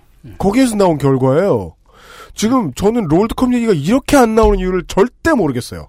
그 네. 게임계 우리나라 게임계의 국위 선양은 훨씬 더 옛날부터 어마어마한 규모로 있었잖아요. 네. 네, K- 스타크래프트 때부터. K-팝보다 훨씬 더 큰 규모로 훨씬 오래 전부터 있었잖아요. 네. 이거를 그렇게 억제하고 있는 그 심보도 참 끈질겨요. 그러니까 옛부터 말입니다. 아, 아, 국뽕을 맡고 싶으면 고개를 들어 e스포츠를 보시고요. 네. 그러니까 이번 주에 이런 경사가 있었는데 이게 다 묻어져 버렸습니다. 그렇습니다. 그러니 대통령은 얼마나 쓸쓸하시겠냐. 음. 다시 이 얘기로 돌아옵니다. 네. 앞서 어, 지난 십몇 년 동안의 사회적 저항의 흐름들을 대충 설명을 드렸죠. 어, 조금 전에 우린 이런 얘기들을 나눠봤습니다. 왜 서울 도심에서 열리는 시위 집회는 시청 광화문 요 루트로 고착되었는지 이런 이야기는 하지 않았지만 사실은 우리 모두가 알고 있죠. 지난 십몇 년 동안 그토록 많은 사람들이 그 길을 그렇게 줄기차게 행진을 해왔는데 나아진 게 그렇게 많지 않아요. 네. 나아지기는커녕 이렇게 됐죠. 음. 지난 한 주 동안 충격적인 보도들이 마구 쏟아졌죠. 이제 우리는 8살 먹은 초등학생부터 칠순 노인에 이르기까지 음. 우리 모두는 대통령 뒤에 숨은 부정한 권력자의 죄를 알게 됐습니다. 권력자라고 표현하는 게 맞는 것 같아요. 민간인이 아니니까 이미. 네. 그런데 말입니다. 이쯤에서 지난 십몇 년 동안 계속되어 온 대중운동의 집회 시위 방식을 돌아볼 필요가 있지 않을까 하는 생각을 해요. 그렇습니까? 네. 의미심장한 문장이네요. 십몇 년 동안 똑같은 길을 전진했는데 아무것도 나아지지 않았다. 지금의 시위 집회가 미국을 타겟으로 하는 걸까요? 그 미국 대사관을 보라고 하는 걸까요? 그게 만일 아니라면 음. 우리는 왜 시청 서울시청 광장에서 광화문 쪽으로 가다가 경찰 차벽에 둘러싸이고 이런 일을 반복을 하고 있는 걸까? 뭐 이, 이런 게 그냥 제가 갖고 있는 하나의 어떤 의문 같은 거예요. 미묘합니다. 네. 이번 주에는 저도 이제 저희의 스탠스를 한 가지를 말씀을 드렸죠. 네. 이번에 우리의 목소리를 들어야 할 곳은 청와대다. 네. 정도에 대한 말씀을 드렸죠. 그것과 구분하시되 연동하여서 한번 생각을 해봐 주시길 바랍니다. 네. 네. 집회 시위가 일어나는 이유는 그거잖아요. 그 많은 분들이 다들 대통령을 아끼고 염려하는 마음에서 어, 측은지심에서 예, 측은지심으로 대통령께서 혼자 계시면 적적할까봐 네. 어, 땡빼로는 못 드려도 콩밥이라도 먹여드리고 싶어가지고 맞습니다. 어, 김치에 싸서 잘 잡수시나 네. 어, 확인도 좀 하고 싶고 네. 어, 자꾸 마음이 쓰이고 네. 그런 거 아니겠어요 다들? 정확히 그 마음입니다. 어, 예. 그런데 광화문으로 행진을 하면 청와대 방향이라고는 해도 네. 대통령이 콩밥을 먹을까요? 음... 해봄직한 질문입니다. 예. 모든 집회와 시위에는 목표가 있죠. 목적이 있습니다. 네. 그중 하나를 꼽자면은 어, 우선 집회 시위의 하나의 목적이 여러 사람이 모이는 거. 음. 같이 모이는 것 그 자체. 네. 그러니까 집단의 경험을 공유하는 일은, 일은 말이죠. 그 자체로 중요한 일이에요. 그럼요. 예. 하지만 이거는 광화문이 아니라 어느 장소에서든 가능한 일이고요. 네. 또 다른 목적도 있죠. 하나는 다른 시민들하고 섞이면서 어, 지금 우리 사회에는 이런 일이 일어나고 있습니다. 이런 움직임이 있습니다. 이런 것들을 알리는 거죠. 음. 이런 거를 선전전이라고 하는데 네. 집회 시위에 피켓이 동원되고 작은 소식지라든지 유인물 같은 것들이 그 집회 시위에 나오는 거는 그 원래 선전전을 목표로 한 거죠. 음. 근데 다른 사람들한테 이 피켓을 보라고 유인물도 읽, 읽어보시고 음. 어, 그러라고 그렇게 하는 건데 그러려면은 시위대가 시위대가 아닌 다른 사람들이 많이 있는 곳으로 가야 돼요. 음. 그런데 서울시청에서 광화문으로 향하는 그 길에는 집회 시위가 일어나는 날에는 집회 참석자가 아닌 그냥 행인들이 거의 없죠. 정말로 고립된 공간이라고 할 수 있어요. 거기가 정말 서울의 한가운데에 있고 네. 되게 어 상징적으로 되게 중요한 장소이고 음. 그렇긴 하지만 거기를 딱 둘러서서 막아버리면 말이죠. 그 사람들밖에 안 남는다. 네, 그 사람들밖에 없어요. 다른 사람들은 그 안에서 무슨 일이 일어나는지 알지 못해요. 그래서 실제로 보면 언론에서 그 시위 집회를 보도하지 않으면 사람들이 잘 몰라요. 음. 맞습니다. 우리는 그걸 언론 탓만 하고 언론이 자기의 할 일을 제대로 하지 못했다고 그렇게 하기도 하는데 그곳에 있지 않고 사람들이 많이 있는 곳으로 갔다면 굳이 뭐 카메라가 사람을 이렇게 정의하죠. 네. 집회에 관심이 그러니까 그때의 집회에 참여할 계획도 없었고 그 소식에 박지도 못했던 어떤 시민이 봐준다면 네. 그랬다면은 그 만일 그 시위 집회의 목적이 선전전이었고 사회의 어떤 이런 움직임을 함께 나누려는 그런 목적이었다면 그게 더 나았을 거라는 거죠. 작년에 이제 김상조 기술행정관이 딴 직업에 종사하고 있을 때 네. 어, 저한테 카톡으로 그런 사진을 보내줬어요. 집회 사진. 음. 뭐야? 너가 일하는 데는 이런 일이 없을 텐데. 네. 봤더니 엄행부의 논현동 사저 네. 네. 주변에서 집회를 하는 분들이 계시더라고요. 어. 그래서 7호선 라인 강남에서 일하는 직장인들한테는 네. 되게 신선한 그림이 나왔어요. 어. 논현동에서 집회를 해? 예. 음. 예. 그러니까 그 자체로 효과가 있어 보이더군요. 물론 어제 드린 말씀을 참조해 주십시오. 네. 4분 오연했다가 네. 잡혀갈 확률이 는다. 네. 그래서 더 많은 책임과 더 전술적인 판단들이 필요하겠죠. 네. 근데 이런 식으로 얘기할 수 있는 거예요. 더 많은 책임지는 사람들이 나오고 더 전술적인 판단할 수 있는 사람들이 나오면 네. 여기저기로 나갈 수도 있다. 네. 잘 조직된 단위가 있다는 말이죠. 네. 단위라는 표현, 이, 이런 말은 약간 그 운동권 그런 말인데. 그러니까 물리학의 말이 아닙니다. 네네. 이 단위는. 네. 네. 어, 한 그룹. 네. 그러니까 그, 어, 절친한 친구들, 혹은 뭐 동료들. 네. 어. 친한 친구들의 네. 단위. 네. 그, 뭐, 원피스에 나오는 그 원피스의 이제 그, 그 뭐야, 그 노무현 모자 쓴 친구, 뭐, 뭐팔 길어지는 사람? 루피. 루피요. 예, 루피랑 또 뭐 남이랑 남이는 이름 알아요. 그리고 하여튼 뭐 그런 그렇게 그 원피스 그룹 있잖아요. 네. 아, 예. 저 집게리아 임직원 일동. 예, 예. 그렇게 해가지고 딱 가면은 그러면 뭐, 뭐 경찰이 뭐 이렇게 이렇게 한다고 하더라도 서로 소통이 좀 잘 되고 그러면은 이제 좀 다른 곳에서도 비교적 안전하게 다닐 수 있어요. 그런 경우네요. 어제는 제가 numbering 풀린 zealot 여섯 마리라고 말씀을 드렸잖아요. 네. 네. 그게 아니고 잘 조직된 dropship 한 대 분량. 그렇죠. 네네. 어. 네. 그러니까 거기에 이제 어, 집게 사장님하고 네. 어, 뽀로로하고 타고 있으면 좀 그렇다. 음. 친한 친구들의 단위. 네. 잘 모르는 사람들끼리 모여 있는 경우에는 그렇게 택티컬하게 움직일 수 있는. 네. 네. 어. 그리고 어, 자 보자. 어, 집회 시위의 어떤 목적 같은 것들 얘기하고 있었죠. 어, 또 다른 목적도 있겠습니다. 어, 긴급히 시정되어야 할 어떤 사회 문제가 있을 때 통치자에게 그 의사를 전달하는 그런 목적도 이- 있을 수 있죠. 통치자가 그 의사를 받아들이게끔 하는 네. 어, 그런 목적이죠. 어, 그런데 어떻게 해야 집회에 모인 사람들의 요구가 통치자가 받아, 받아들일 수 없게끔 만들 수 있을까요? 받아들이지 않을 수 없게끔. 네, 받아들이지 않을 수 없게끔 만들어야 되는 거죠. 네. 그거는? 예, 네. 예, 그거는 예, 예, 되게 그 경제적으로 경제학적으로 생각해야 되는 건데, 네. 그 사회 구조가 돌아가는 중간쯤에 작은 균열을 일으켰을 때, 그 균열로 인한 비용이 시위 집회에 모인 사람들의 요구를 받아들이는 비용보다 더 크면 통치자는 그 요구를 받아들이지 않을 수가 없어요. 음. 그렇겠죠. 뭐 예를 들면은 파업을 일으킨다고 하더라도 굉장히 막 무슨 막 1만 명이 파업을 한다고 하더라도 음. 국가 단위에서 봤을 때 아 저건 괜찮아라고 생각할 수 있는 그런 파업이 있는데 음. 어떤 경우 예를 들면 물류 이런 거 그런 데가 딱 멈춰버리면은 국가 기관 산업이 한꺼번에 딱 멈춰버리잖아요. 네. 그러, 그러면 그런 파업은 굉장히 큰 위협이 되죠 통치자에게. 네. 그러니까 이렇게 그 균열을 만들 때 그 균열을 만들기 위해서 그 반드시 물리적인 폭력이 필요한 건 아니에요. 실상하고 멀다고 느끼실 수도 있겠는데요. 음. 이거는 이제 정부가 어떻게 받아들이냐의 정도는 네. 언론이 보도를 안 해줘요. 예, 예.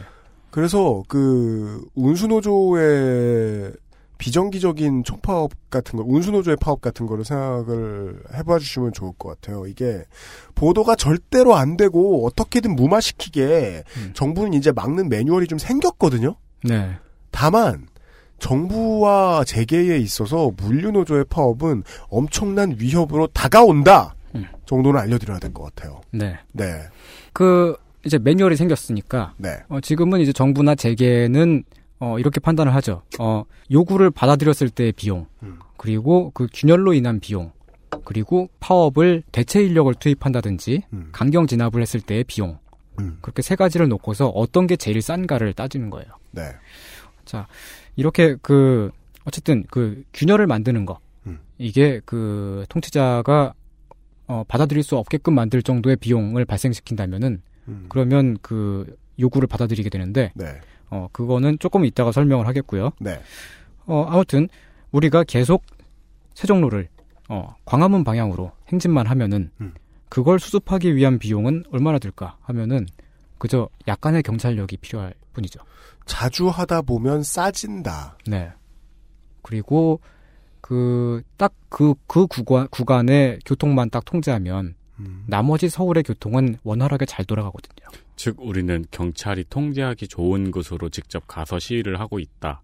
네. 따라서 우리가 손해를 보고 있는 것인지도 모르겠다. 네. 집회 시위가 그곳에서만 일어난다면 말이죠. 전술의 핵을 짚어드렸습니다. 네. 균열이 얼마나 크냐 혹은 커 보이냐에 따라서 상대방은 우리의 의사를 들어줄지 말지를 좀 더 적극적으로 결정하게 된다. 네. 세종로에서 행진하는 거는 전술적으로만 보자면 그렇게 큰 의미가 있는 시위 집회는 아니에요. 세게 말하는 것 같은데 통치자의 입장에서는 거의 아무런 의미가 없다고 봐요 저는. 아니에요. 안에서 집회하시는 분들도 그런 염증을 느끼시는 분들이 있고 예. 앞에서 모두 발언하는 정치인들 튀어나왔을 때 그 불만이 극적으로 표출되죠. 네. 빨리빨리 그만두고 행진하자. 라는 얘기를 하는 이유는 뒤에서 그런 소리 한다고요. 너네 사진 찍히라고 집회해주는 거 아닌데. 네. 그 뜻에는 그런 함의가 숨어 있는 거죠. 물론 그 시위대가 몇만 명씩 되고 규모가 엄청 컸을 때 그거 자체로 어떤 위협이 될 수 있겠죠. 네. 그건 왜냐하면은 이만큼의 사람이 모였다라고 하는 그 규모인 거고, 그러니까 이만큼의 여론이 있다 라는 거를 과시하고 그러는 거니까. 그런데 어 전술적으로 정말 그 시위 집회가 청와대로 행진하겠다고 하는 그런 목적이었다면은 광화문을 통해서 가면은 병법에 어, 있을 수 없는 일이에요. 그러니까 이게 되게 뜬구름 잡는 소리 같잖아요. 네. 뜬구름 잡는 소리거든요. 네. 음. 근데 뜬구름 잡는 상상력을 때로 동원해야 될 때가 있죠. 네. 이렇게 보자는 거예요. 음. 그 인왕산을 등산해라. 간첩이에요?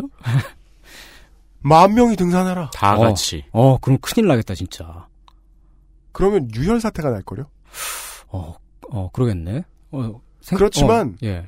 만약에 50만 명, 60만 명이 모인 곳에서 음. 가자는 사람 만 명 있죠? 네. 그럼 가라고 할 수도 있는 거라고 저는 위험하지만 그렇게 말씀드려요. 예. 네. 그 만 명이 진짜 순수한 의도로 등산하면 그것도 재밌겠네요.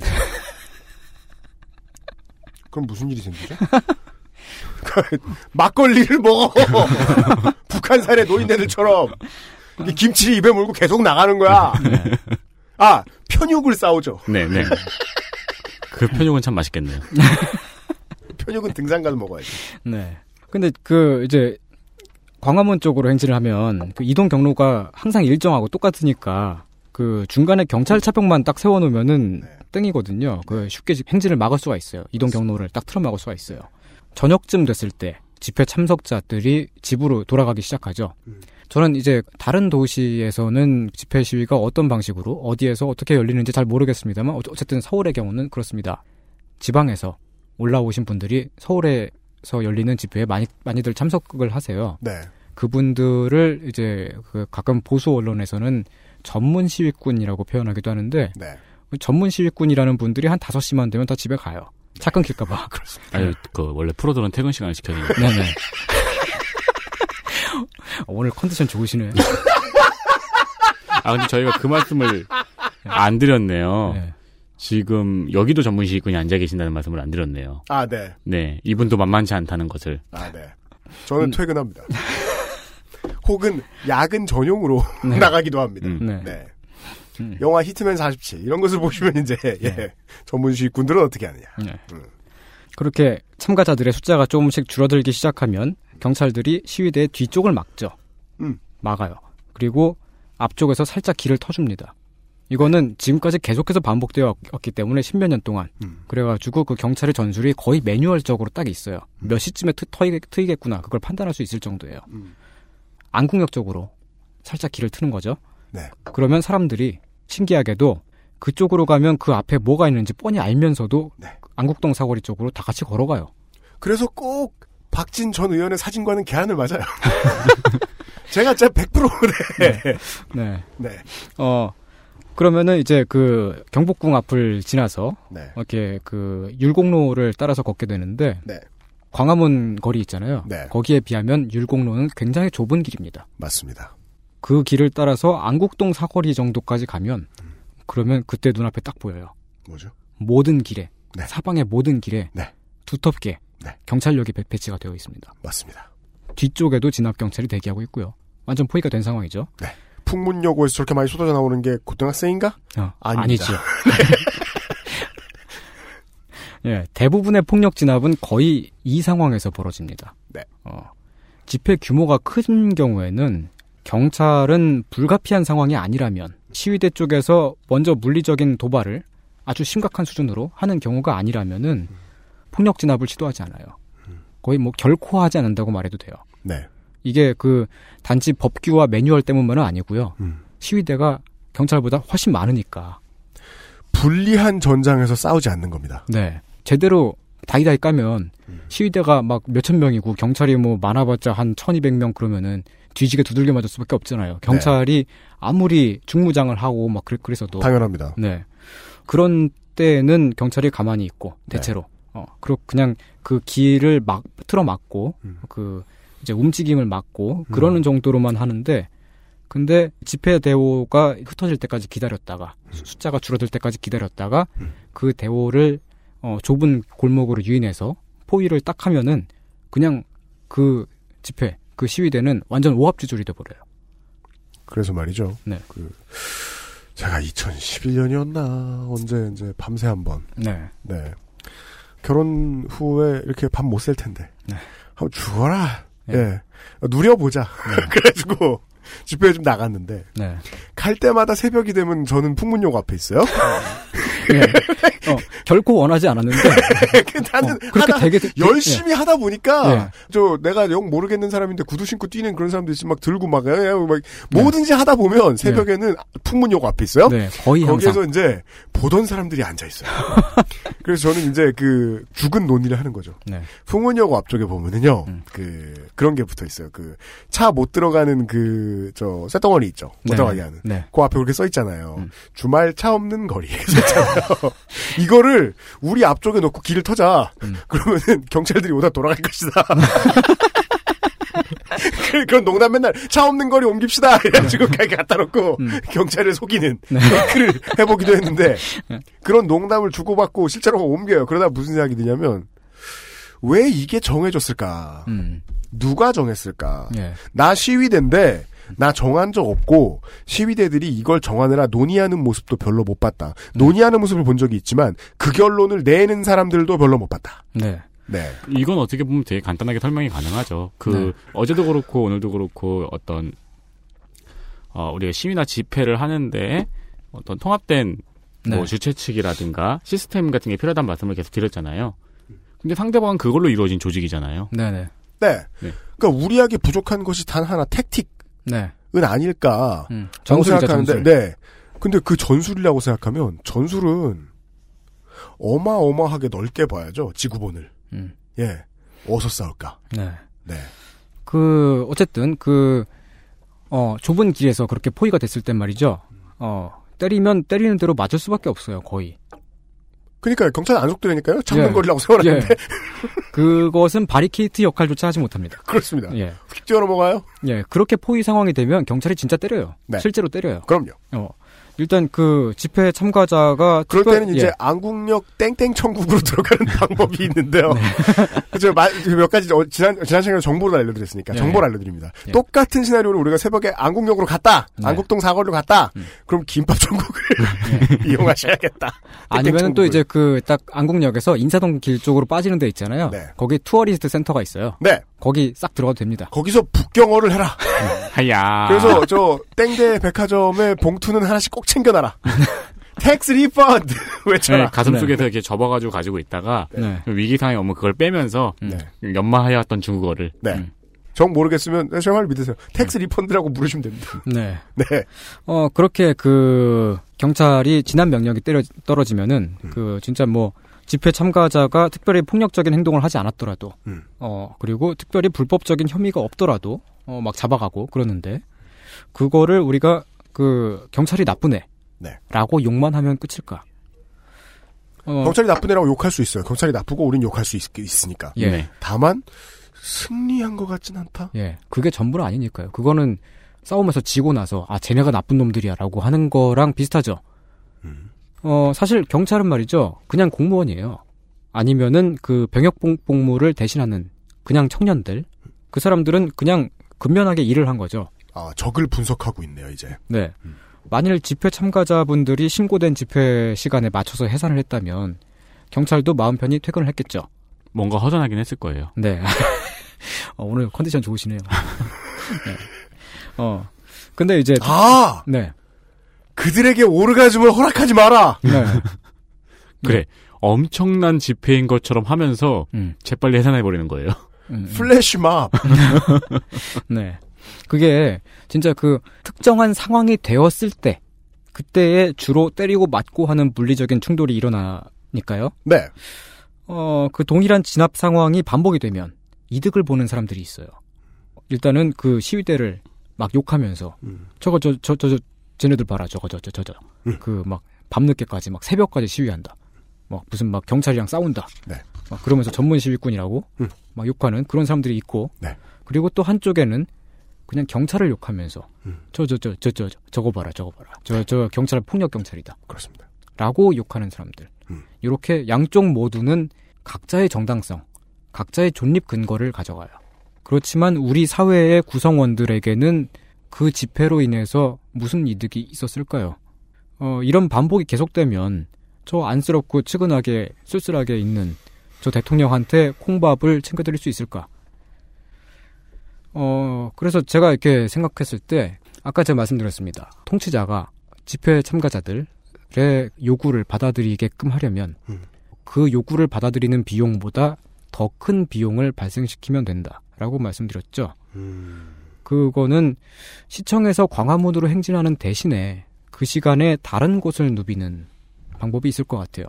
한 십몇 년 전쯤까지 그랬던 것처럼 어, 대학로, 명동, 신촌 등등을 행진을 하고 사람들을 만나고 어, 대화를 나누고 이렇게 하는 게 일단은 고립된 장소에서 경찰들이랑 싸우는 것보다는 더 효율적이라고 봐요. 그리고 지금은 달라진 게 뭐냐면 십몇 년 전쯤에 그때 막 신촌이나 명동 이런 데서 그 집회가 열렸을 때는 정말 집회 인원이 많아봤자 한 200명 막 그랬던 게 되게 많았거든요. 지금은 몇천 명에서 몇만 명이 나옵니다. 네. 어, 또 하나는 이건 그냥 전술적인 건데요. 이거는 저랑 어, 지금 여기 스튜디오에 나와 계신 분들이랑 그리고 청취자 여러분들이랑 어, 딱 우리끼리만 아는 비밀로 하기로 합시다. 비밀이래요? 어, 예.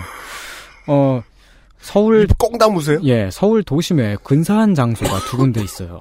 어디요? 어, 한 곳은 그 한남대교 남단에서 올림픽대로랑 겹치는 지점이 있고요. 그리고 네. 또한 곳은 마포대교 북단에서 강변북로를 접하는 지점이 있습니다. 그건 제가 출퇴근하는 길인데요? 예. 저 같은 이제 한남이 한남대교에서. 올림픽대로 따라가잖아요. 네. 네. UMC님뿐만이 아니고 되게 많은 사람들이 그 출퇴근 시간대에 그 길을 이용을 하죠. 네. 그 길이 출퇴근 전용 도로라고 봐도 돼요. 거의. 맞습니다. 어. 이두 곳은 서울에서 평균 교통량이 가장 많은 곳은 아니지만 음. 특정 시간에 집중적으로 교통이 몰리는 곳입니다. 맞습니다. 출퇴근 시간만 되면 이두두 지점에서는 차들이 기어가요. 네. 어, 명절날에 그 고속도로 막히는 것 마냥 음. 어, 꽉 막힙니다. 네. 딱 그 시간에 이 두 곳을 틀어 막으면 서울 도심의 교통이 전부 마비가 됩니다. 아. 예, 그러니까 운수노조가 모든 인프라를 다 동원해야 할 수 있는 일을 그런 방식으로 할 수도 있다. 네. 음, 네. 예, 그러니까 그 두 곳을 점거는 하지 마세요. 어, 한남대교 남단이랑 마포대교 북단입니다. 네. 이두 곳을 잠깐이라도 점거를 하면 우리 방송국 직원들은 퇴근을 할 수가 없고요. 네. 어, 세상에 커다란 일이 닥쳤다고 느끼겠죠. 네. 그리고 만일 시위대의 목표가 사회 구조에 약간의 균열을 내는 거라면, 어, 그래서 막 대통령을 좀 아껴드리고 보살펴드리고 하는 어, 거라면. 어, 뭐 콩밥도 챙겨드리고, 네. 어, 그런 게 목표라면, 청송의 자연도 감상하고. 네, 그러면은 물리적인 폭력이 없이도 목적을 이룰 겁니다. 그러니까 그 두 곳을 어, 점거하지 마세요. 어, 예. 검사님, 어, 판사님, 어, 저는 점거를 하지 말아달라고 말했습니다. 예. 근데 그런 게 있더라고요. 옛날에 어느 다큐멘터리에서 봤는데 서울의 몇몇 군데에 네. 차 한 대가 네. 그냥 길막을 하면은 그리고 그걸 누가 와서 치우지 않으면은 서울 전체의 교통이 마비되는 스팟이 몇 개 있더라고요. 네. 네. 그런 몇몇 스팟이 있죠. 음. 어, 제가 말씀드리는 게 그런 얘기예요. 어, 광화문에서 조금만 눈길을 돌려보면 어, 서울 도심에 이런 hot place가 있다. 어. 한남대교 남단에서 올림픽대로로 빠지는 곳, 그리고 마포대교 북단에서 강변북로로 빠지는 곳. 그러니까 이런 곳에서 뭐 무슨 이렇게 그 차도를 점거하고 그 위에 앉아가지고 막 땡빼로데이 선물 주고받기 이벤트 같은 거. 네. 어, 그런 거 절대 하지 마세요. 어, 우리 방송국 직원들이 퇴근을 못 합니다. 서울의 교통이 마비된다니까요. 어, 그리고 11월 11일은 농업인의 날이죠. 어, 뭐, 맞습니다. 어, 예, 농업인의 날 기념해서 뭐 가래떡 먹기 행사 같은 거. 네. 어, 거기서 하면 안 됩니다. 아, 아, 그런 거 절대 하지 마세요. 그러면은 우리 방송국 직원들이 퇴근을 못 합니다. 그 유영상 PD님이 예. 이 사무실 안에서 울고 계시겠죠. 집에 가야 되는데. 정말 그런 문제가 생기면 유면상 PD의 유일한 대처법은 우는 겁니다. 네. 네. 그리고 조금 더 말씀을 드리자면 그 한남대교랑 마포대교에도 인도는 있거든요. 네. 인도는 있는데 거기를 걸어 다니는 사람은 거의 없어요. 거기에 그 사람이 있으면 운전자들이 다 쳐다봅니다. 네. 어. 왜냐면은 운전자들은 거기에 기여하고 있거든요. 맞습니다. 맞습니다. 인도에서 만일 피켓을 들고 보여준다면 합법적으로 그리고 매우 효율적으로 피켓 시위를 할 수 있죠. 그리고 뭐 이제 교통량이 막 많은 그 출퇴근 시간 그 시간이 지나면 그냥 집에 돌아가시면 됩니다. 되게 재밌네요. 그 마포대교 이쪽부터 저쪽 끝까지 사람들이 일렬로 줄을 쫙 서가지고 네. 피켓을 그냥 무한대로 이렇게 쭉 들고 있으면은 어, 그것도 그림이 되게 재밌을 것 같네요. 그 몇명 몇 명 필요하지도 않잖아요. 예. 그래도 그 경우에는 집회 신고는 하긴 해야 돼요. 어. 근데 그 사람하고 사람하고 1인 시위로 하는 거는 집회 신고 안 해도 되거든요. 네, 맞습니다. 네. 1인 시위는 집회 신고 하지 않으셔도 그리고 어제 말씀 못 드린 게 있는데 집회 신고를 하지 않아도 되고 네. 어떠한 위치냐에 대한 제약이 상당히 줄어듭니다. 네. 여러분들은 이런 걸 생각해 보시면 됩니다. 어쩌다가 이제 그 시내에 한번 나왔는데 서초동에 한번 구경 갔는데 대법과 대검찰청 앞에 늘 샌드위치 하신 분들이 계시다. 네. 그분들은 신고 안 하셔도 거기서 계실 수 있습니다. 국회의사당 앞에도 항상 계세요. 네. 가장 최근에 마포대교에 사람이 꽉 찬 것을 본 적이 있어요. 네. 그럼요. 우리 모두 봤습니다. 불꽃놀이. 불꽃놀이입니다. 음. 연행 안 해가죠? 음, 맞습니다. 안 해가. 그리고 모두가 봅니다. 이런 얘기. 광고 듣고 오겠습니다.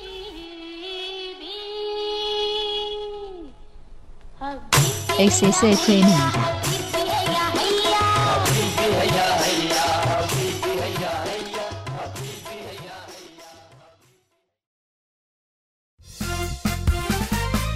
바른 선택, 바른 선택.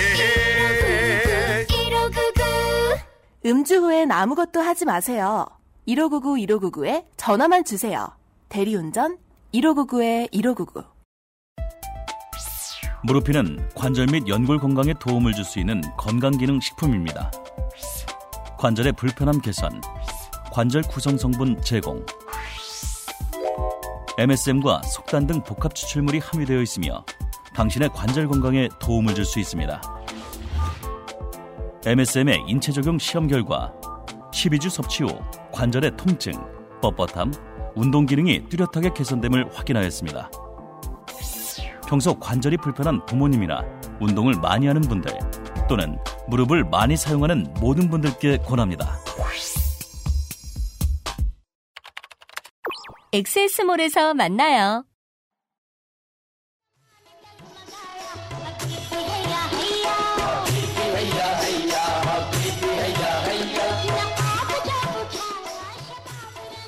이런 제안이었습니다. hot place를 찾아라. 네. 이게 무슨 테이스티 로드가 된 것 같은데요, 저희가. 그런 뜻이 아닙니다. 때론 그래도 될지도 모릅니다. 아, 맛집은 줄을 서 있거든요.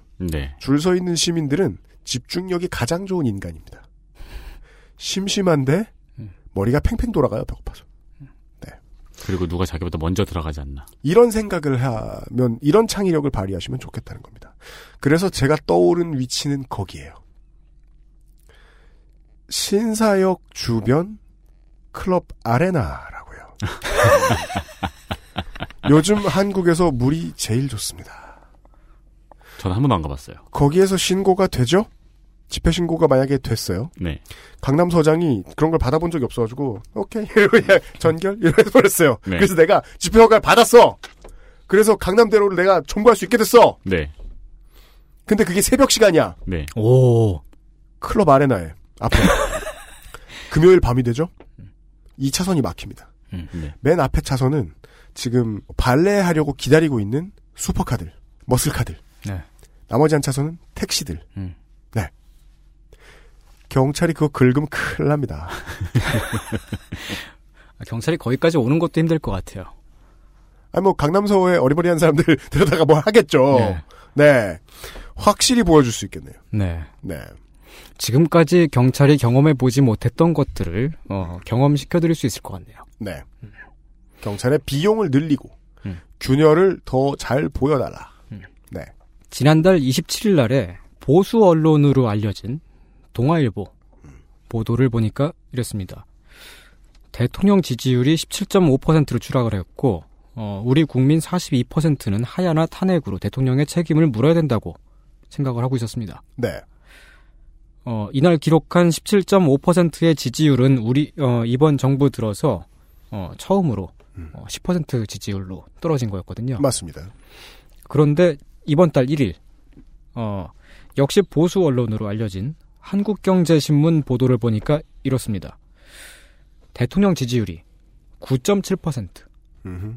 대통령 지지율이 한 자릿수를 기록한 것은 IMF 이후 김영삼 대통령 이후 네. 처음 있는 일이죠. 맞습니다. 김영삼은 이것을 자초했죠. IMF를 떠넘기면 될 걸 자기가 받으면서. 음, 네. 네. 이 경우에는 뭘 자초했는지 모르겠습니다. 특히 그 이번 달 1일 날에 여론조사를 보면 특이한 게 있는데 대구 경북의 대통령 지지율이 전국 평균을 밑돌아서 8.8%를 기록했어요. 맞습니다. 전체 응답자의 67.3%가 대통령 하야에 동의한다고 음흠. 하였고요. 80.9%가 인적 쇄신으로는 사태가 수습되지 않을 것이다라고 보았습니다. 네. 우리 국민 3명 중 2명이 대통령 하야에 동의하고 있다는 거죠. 그리고 5명 중 4명은 내각 교체나 비서진 교체 같은 식으로는 해결이 안 된다고 생각하고 있는 거고요. 27일 날의 여론조사도 어, 이미 한 번 바닥을 친 건데 네. 불과 5일 만에 그거보다 더 밑으로 내려갔어요. 음. 이 방송이 나오는 이번 주말에는 또 어디가 어디까지 또 내려갈지 모릅니다. 네. 어. 그, 사실상 지금 지지 기반도 무너졌고 음. 정권의 토대가 무너졌다고 볼 수 있겠죠. 그런데 지지 기반이 무너졌다고 하- 하더라도 권력은 여전히 작동을 하죠. 네. 네. 국가 시스템은 여전히 돌아가고 있고요. 네. 대통령은 여전히 군대와 경찰을 동원할 힘이 있고 군 통수권자입니다. 네. 그래서 여론이 아무리 이렇게 안 좋다고 하더라도 버티고 있을 수가 있어요. 이런 상황에서 우리 청취자 여러분들은 외롭고 슬퍼 보이는 사람을 보면 그냥 지나치지 못한다는 걸 저는 알고 있습니다. 아, 예. 어, 측은지심. 지금쯤 그분이 홀로 어, 방구석에 틀어박혀가지고 어, 이불 속은 위험해 이러면서 아니 이불 속이 아니죠 이불 바깥은 위험해 아, 네, 이러면서 네. 어 그렇게 누워가지고 마음과 마음 음, 믿음이라는 게 다른 나라 다른 민족 다른 국가 하나의 생물 생명체 이러고 계실 것 같단 말이죠. 그, 그 주문 같은 거 아닌가요? 그 드래곤 슬레이어 같은 거 쓰는 주문 아닌가요? 네.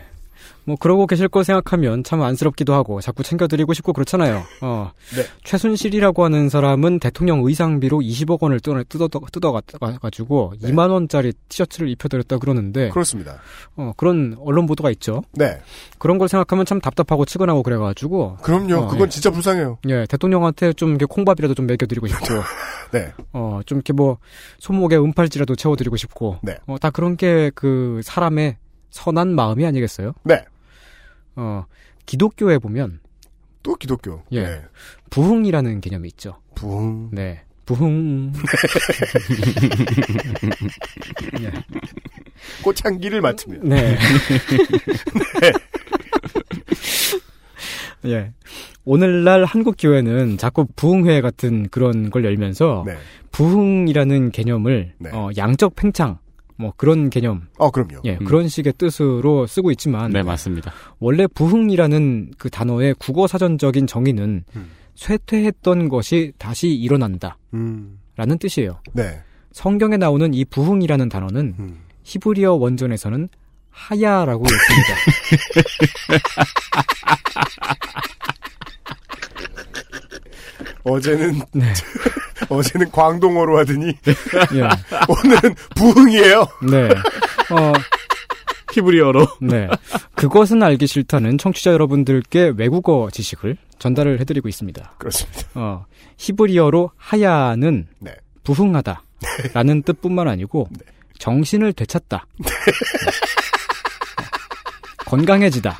어, 그리고 생명을 얻다. 뭐 이런 이런 뜻이기도 해요. 그러니까 정신을 되찾다라는 거는 정신이 나갔는데 네. 다시 돌아온다는 얘기죠. 어, 한마디로 말해서 이제 어, 지금 멀쩡하지 않으니까 멀쩡한 상태로 돌아간다는 뜻인 거죠. 이러한 히브리어 단어의 뜻을 따라서 어, 성경에 나오는 뜻을 따라서 어, 박근혜 대통령께서 정신을 되찾으시고 어, 건강해지시고 어, 생명을 얻으시고 어, 부흥하시기를 바라면서 대통령의 하야를 바라봅니다. 부흥하시길 바랍니다. 여기까지였습니다. 네. 대통령의 에, 부흥을 바라는 네. 오늘의 이상평론이었습니다. 손이상 선생이셨습니다.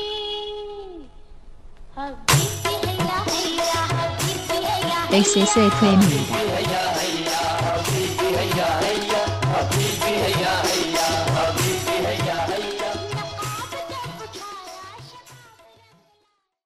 카카오톡으로 지난 수업 내용을 확인하고 반복해서 연습할 수 있습니다. 늘어난 실력을 매일 알려주는 전화 영어. Perfect 25.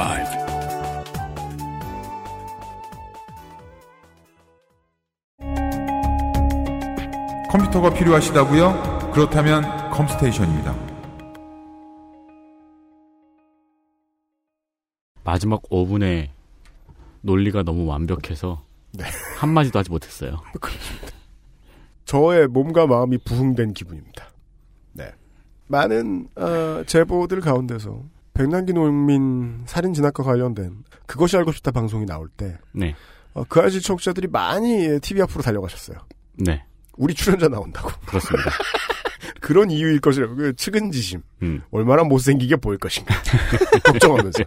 다들 TV를 보셨어요. 그때 순간 시청률 어마어마했다고 하죠. 어, 그런가요? 근데 이제 그, 그 당시에 포털의 인기 검색어 순위가 너무 이상해서 네. 이걸 제보해주신 분들이 꽤 계셨어요. 어. 그몇 개의 화면을 받았는데 이 방송이 나가던 당일날은 그 시간은 보통 이제 밤 시간 되면은 어 유럽에서 축구를 하기 시작하죠. 네. 어 리버풀과 브로미치의 경기가 있던 때입니다. 네, 네. 그래서 포털을 보면 리버풀 브로미치 경기 중계 이렇게 딱 써 있어요. 네. 그게 시간 증거가 돼요.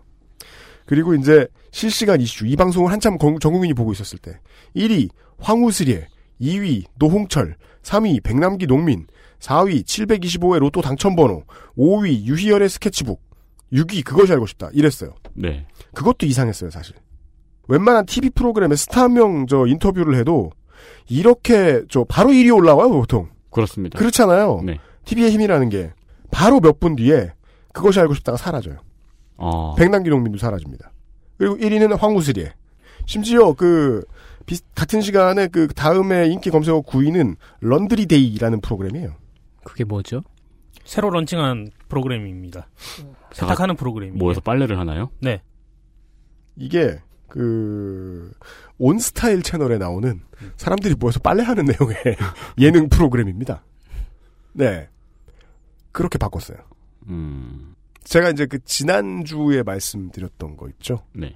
대통령을 만들어준 언론은 보수적이다가 갑자기 진보적으로 굽니다. 네, 네. 대통령이 만들어준 미디어는 아직 갈팡질팡합니다. 음, 그러네요. 예. 음. 그랬다가 이제 하나씩 둘씩 등을 돌리는 모습을 이번 주 내내 이제 지난주 동안 어, 청취자 여러분들이 확인하셨을 겁니다. 근데 등을 돌렸다는 거는 다시 한번 기억해 주시길 바래요. 어, 우리 대통령, 불쌍한 대통령에게 등을 돌린 것이지, 나머지 살아있는 권력에게 등을 돌린 게 아닙니다. 아, 그렇습니다. 그러기 위해서 등을 돌리는 거죠. 권력을 바라보기 위해서. 그 다음 권력을 바라보기 시작한 것에 지나지 않습니다. 어, 부디 잊지 말아주시고요. 손희상 선생이 그렇게나 강조했던 균열은 우리가 낸 게 아닙니다. 음, 맞습니다. 네. 결정타는 우리가 먹여야겠죠. 그러길 바랍니다. 지금 이제 공이 어디에 있는가는 많은 분들이 생각을 해보셔야 될 것 같아요. 얼마 전까지는 JTB, JTBC가 가지고 있었어요. 네. 그리고 이제 그게 검찰한테 넘어간 것처럼 보였거든요. 네. 그럼 지금 공은 이제는 누가 결정할 차례인가? 앞으로의 역사는 그게 쓰여질 거예요, 아마. 네. 우리는 길거리 안 나간다 이렇게 말하는 길거리의 왕노릇을 했기 때문에 지금 국회의원 자리에 앉아 있는 그 야당 원내대표 얘기 듣지 마시고요. 국감에서 최순실을 끌어내기 위해 노력했던 사람은 그 사람이 아닙니다. 네. 이럴 때일수록 뉴스 잘 찾아보시고 그리고 특히나 현상 선생이 강조하신 대로 전술적인 움직임은 무엇인가? 요, 요 말을 마지막으로 제가 드리겠습니다. 아, 어제와 오늘의 이야기가 대치됩니다. 네네. 네. 저희는 앞으로도 이런 방송을 많이 할 겁니다. 네. 어제 한 얘기 오늘 뒤집는. 어제는 뉴비를 위한 온건한 방송. 어제는 실제로 전장에 나가 있는 사람들을 위한 교본이었습니다. 그렇습니다. 네. 근데 국민은 전장에 나가서 싸우는 것으로도 국민 노릇을 할 수 있어요. 병사로도. 네. 근데 바깥에서 보면 우리 아놀드 슈왈제네거 주지사가 요새 나오는 광고 있죠? 어떤 거요? 그 핸드폰으로 아, 뭘. 누르면 아우, 지겹게 보고 누가. 막 죽는. 네. 네. 전장에 나와 있는 병사 노릇을 국민이 주인으로서 할 수도 있지만 그 전장을 움직이는 장군으로서의 노릇도 할 수 있어요. 그것도 국민이 할 수 있는 거죠. 오늘은 그 시각을 전달해드렸습니다. 그래서 배치되는 이야기지만 배치되지 않습니다. 두 가지 다 반드시 기억을 해주시고 생각을 해주셨으면 좋겠습니다. 아 반드시 아니었던.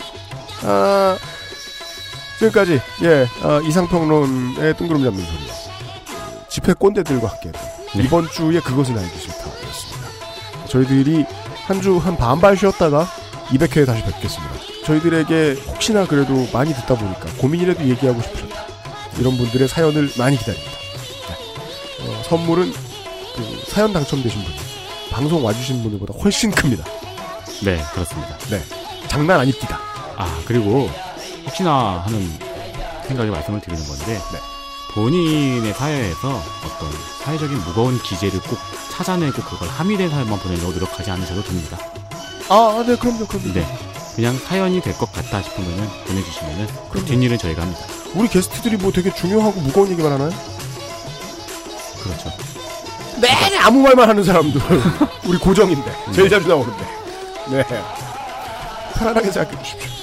여러분들의 사연과, 예, 그리고 실제로 와주시는 분들의, 예, 함성과 함께 200회 다시 찾아뵙도록 하겠습니다. 윤세민과 유엠씨, 이상조 물러갑니다.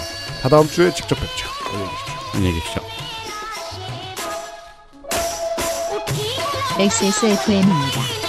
I D W K